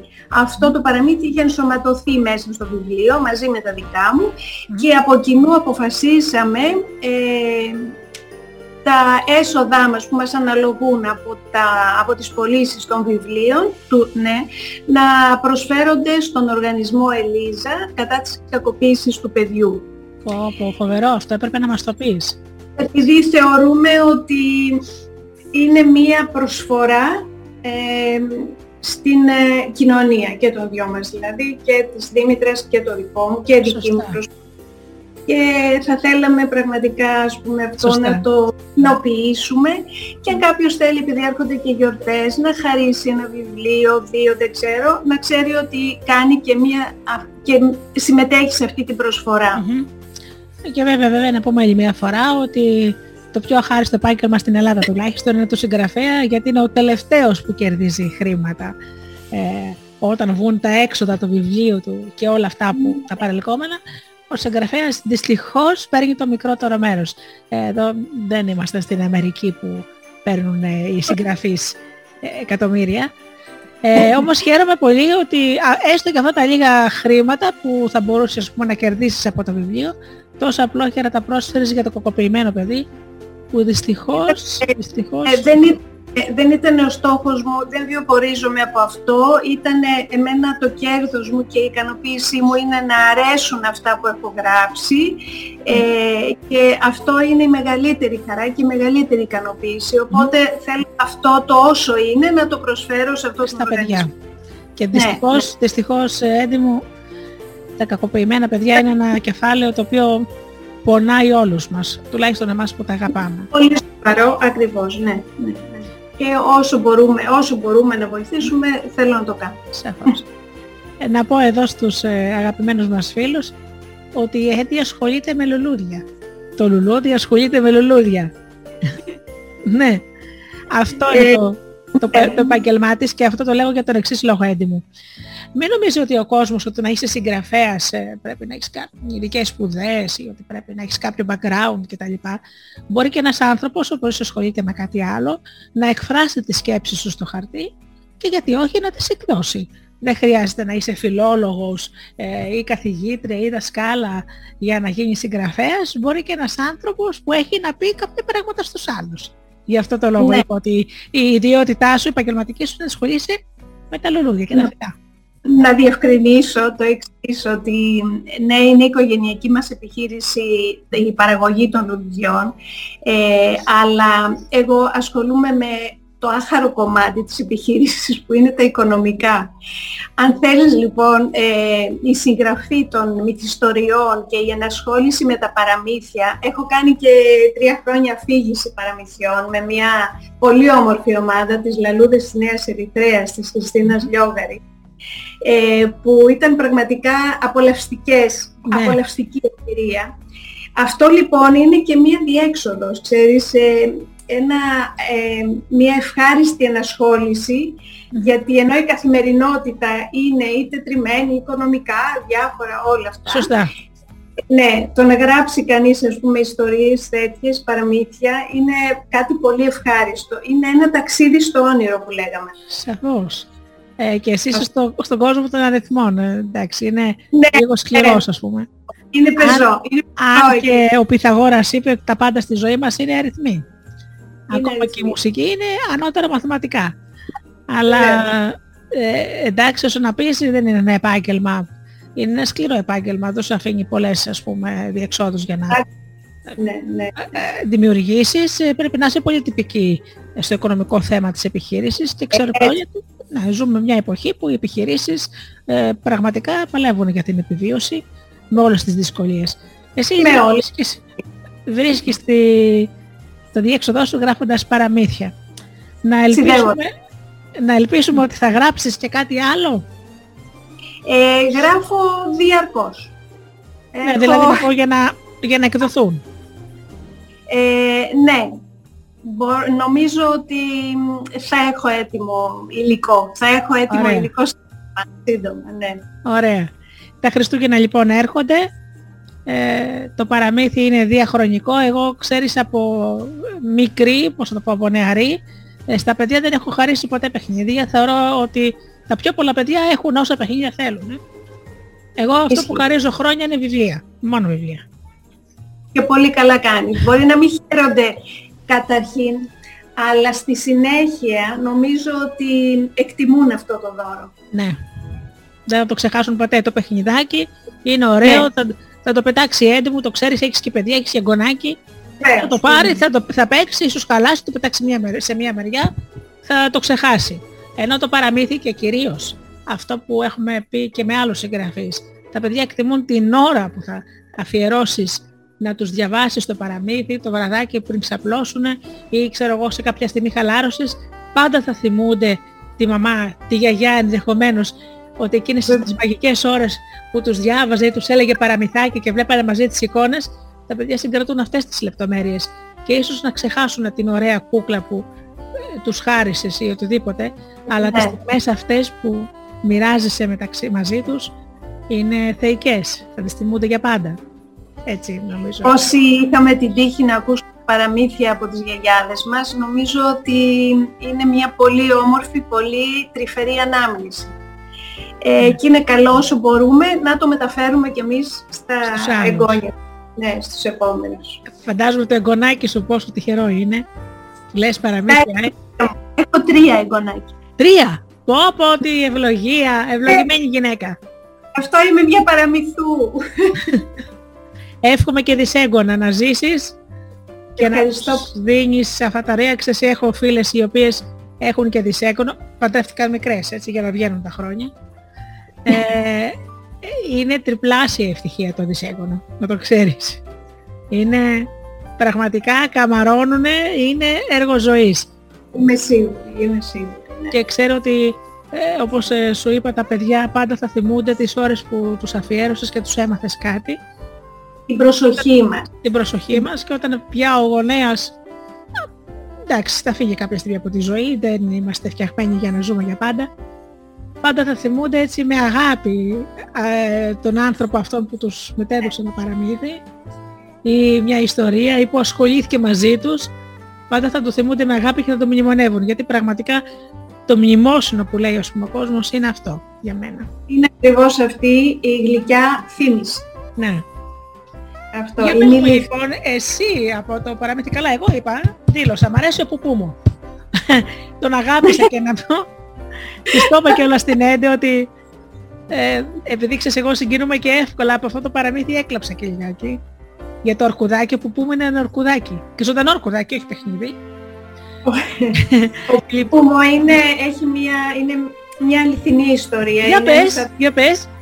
είναι ένας αρκούδος μεγάλος, ε, ε, τεράστιος για τα μικρά παιδάκια δηλαδή, ε, όπου βρίσκεται στο σπίτι μας ακόμα. Έπαιζαν με αυτό τα παιδιά μου. Ε, ο μικρός μου γιος τον ονόμασε έτσι, Πουπούμο, γιατί έτσι μπορούσε να το πει. Ε, τώρα Ζωντανό παίζουν και- αρκουδάκι, ζωντανό, ζωντανό κανονικό αρκουδάκι. Όχι ζωντανό, ένας απλός μεγάλος αρκούδος, λούτρινος, αλλά Α, τεράστιος. εγώ νόμιζα καλά, Ναι. ότι, συγγνώμη, νόμιζα ότι είχατε βρει κανένα αρκουδάκι, ξέρεις. Για όχι, πες. όχι. λοιπόν, και έπαιζαν με αυτόν τον αρκούδο, όπου βρίσκεται ακόμα στο σπίτι και παίζουν τώρα τα εγγόνια μου με αυτόν τον Ωραία. αρκούδο. Λοιπόν, Το όνομά του είναι αυτό, ο Πουπούμο. Μμ. Και εγώ έγραψα, ξεκίνησα και έγραψα μια ιστορία λοιπόν για αυτό το παιχνίδι των παιδιών μου και των εγγονιών μου τώρα. ας πούμε. Ωραία. Και, ε, ναι, και είναι αυτό, αυτή η ιστορία που περιέχει το Εγώ βιβλίο. στην εκπομπή θα το διαβάσω το πουπού μου, όπως ε, ε, ζήτησα και την άδειά σου να το μοιραστώ με τους ανθρώπους που τους στέλνω Βεβαίως. κάθε μήνα ηχητικά παραμύθια ε, στο email τους, ε, αφηγ- ε, τα αφηγούμε εγώ, ε, γιατί είναι τόσο τροφερή ιστορία, έχει να κάνει, έχει πάρα πολλές έννοιες μέσα, πάρα πολλές αξίες όπως είναι η ελευθερία, η αγάπη, ε, η σκληρότητα ενδεχομένως που πολλές φορές αντιμετωπίζουμε τα ζώα γιατί ξέρουμε δυστυχώς ότι τα ζώα που είναι στους ζωολογικούς κήπους και στα τσίρκο δεν περνάνε και καλά, κακοποιούνται. Υποφέρουν, κακοποιούνται. Ναι. Υποφέρονται. Χαρώ Ναι. πάρα πολύ να ταξιδέψει ο Πουπούμο λοιπόν. Θα μας πεις όμως το δικό σου αγαπημένο παραμύθι. Δεν μπορεί, μέσα στη Το δικό συλλογή. Ένα παραμύθι είναι η Ριρίκα. Αλήθεια; Αλήθεια. Εγώ τη Ριρίκα την διάβασα δύο-τρεις φορές γιατί ξέρεις τα παραμύθια που έχουν νόημα δεν τα διαβάζεις με τη μία.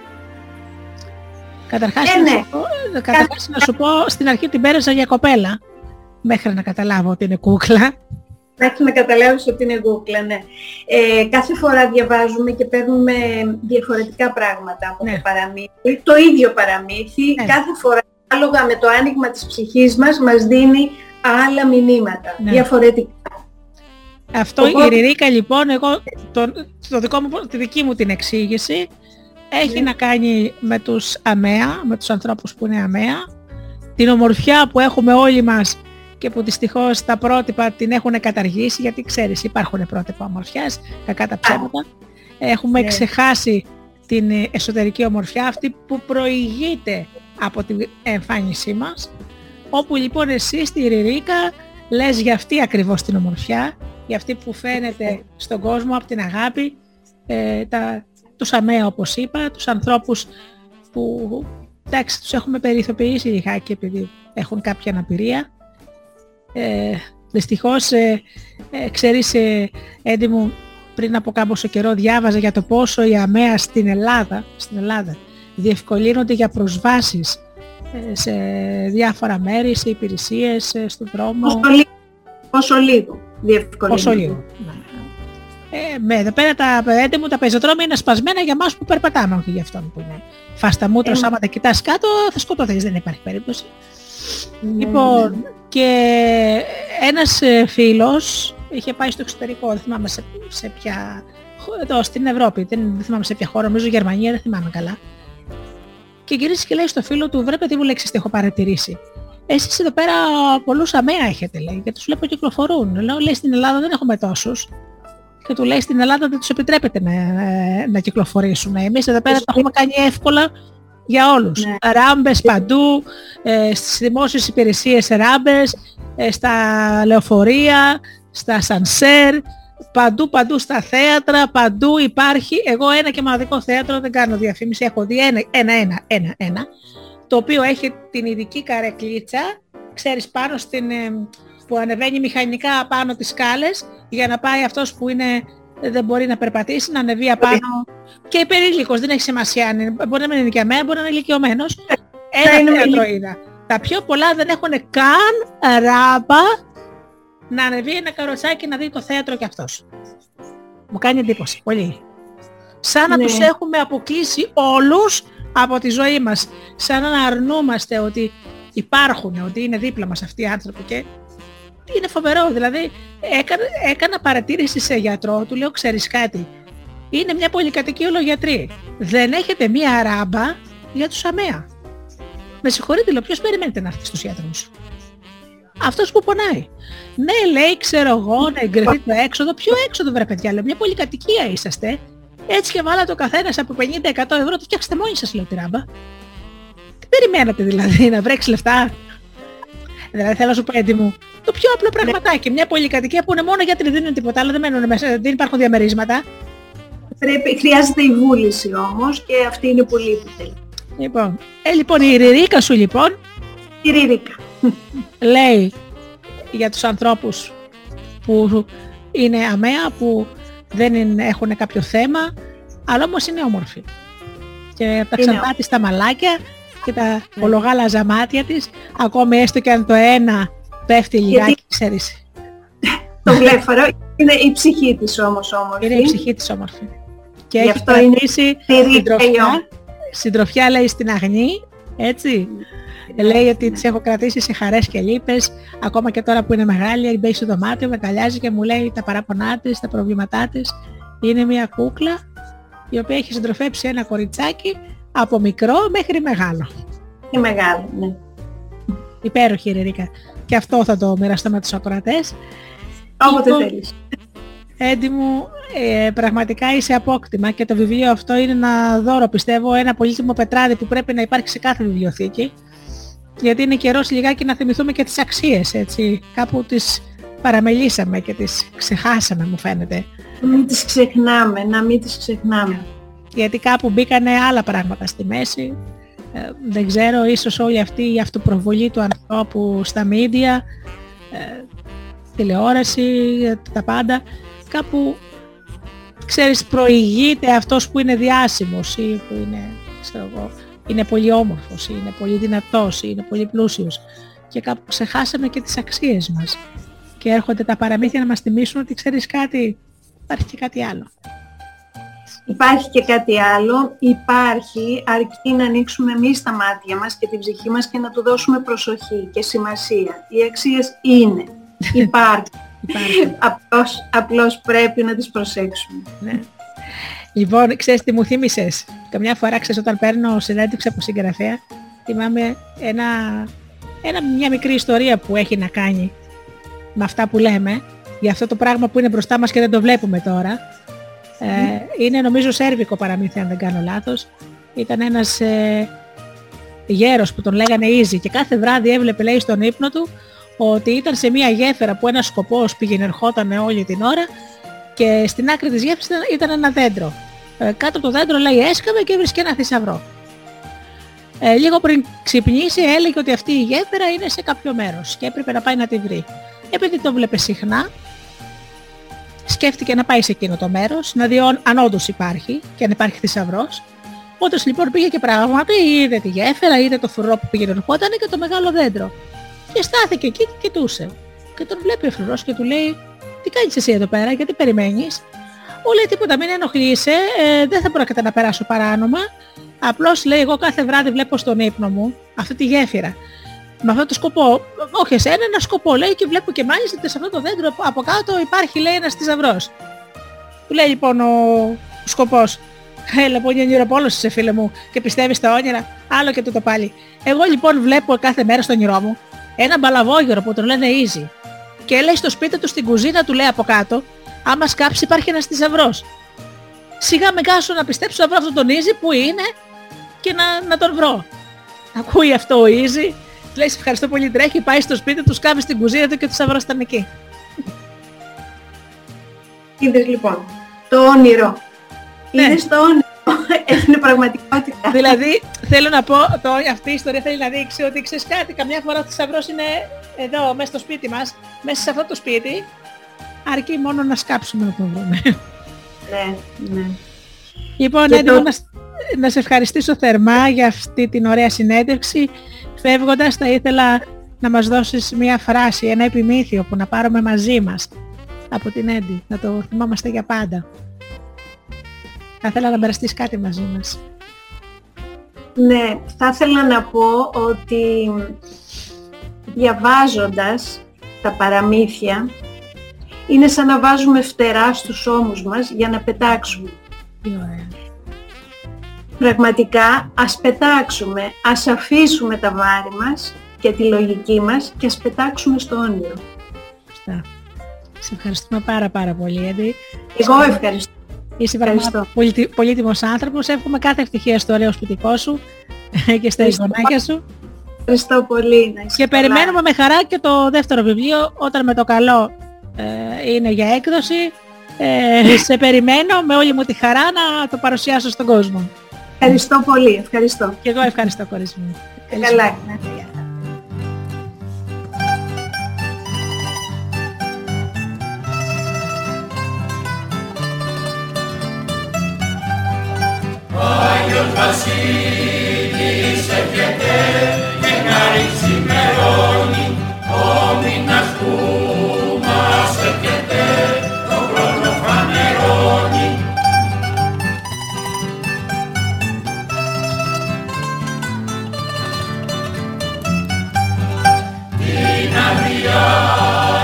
Γυρεύουμε στο σπίτι σαν να πούμε τον Αγιό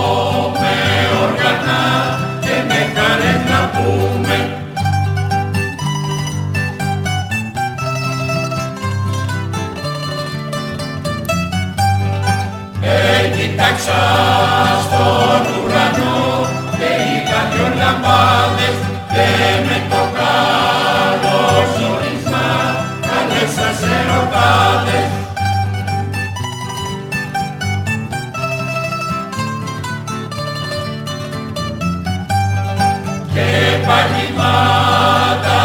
κοίταξα και είχα δυο στεφάνια και με το καλό νυχτισμά θάλασσα στεροφάνια.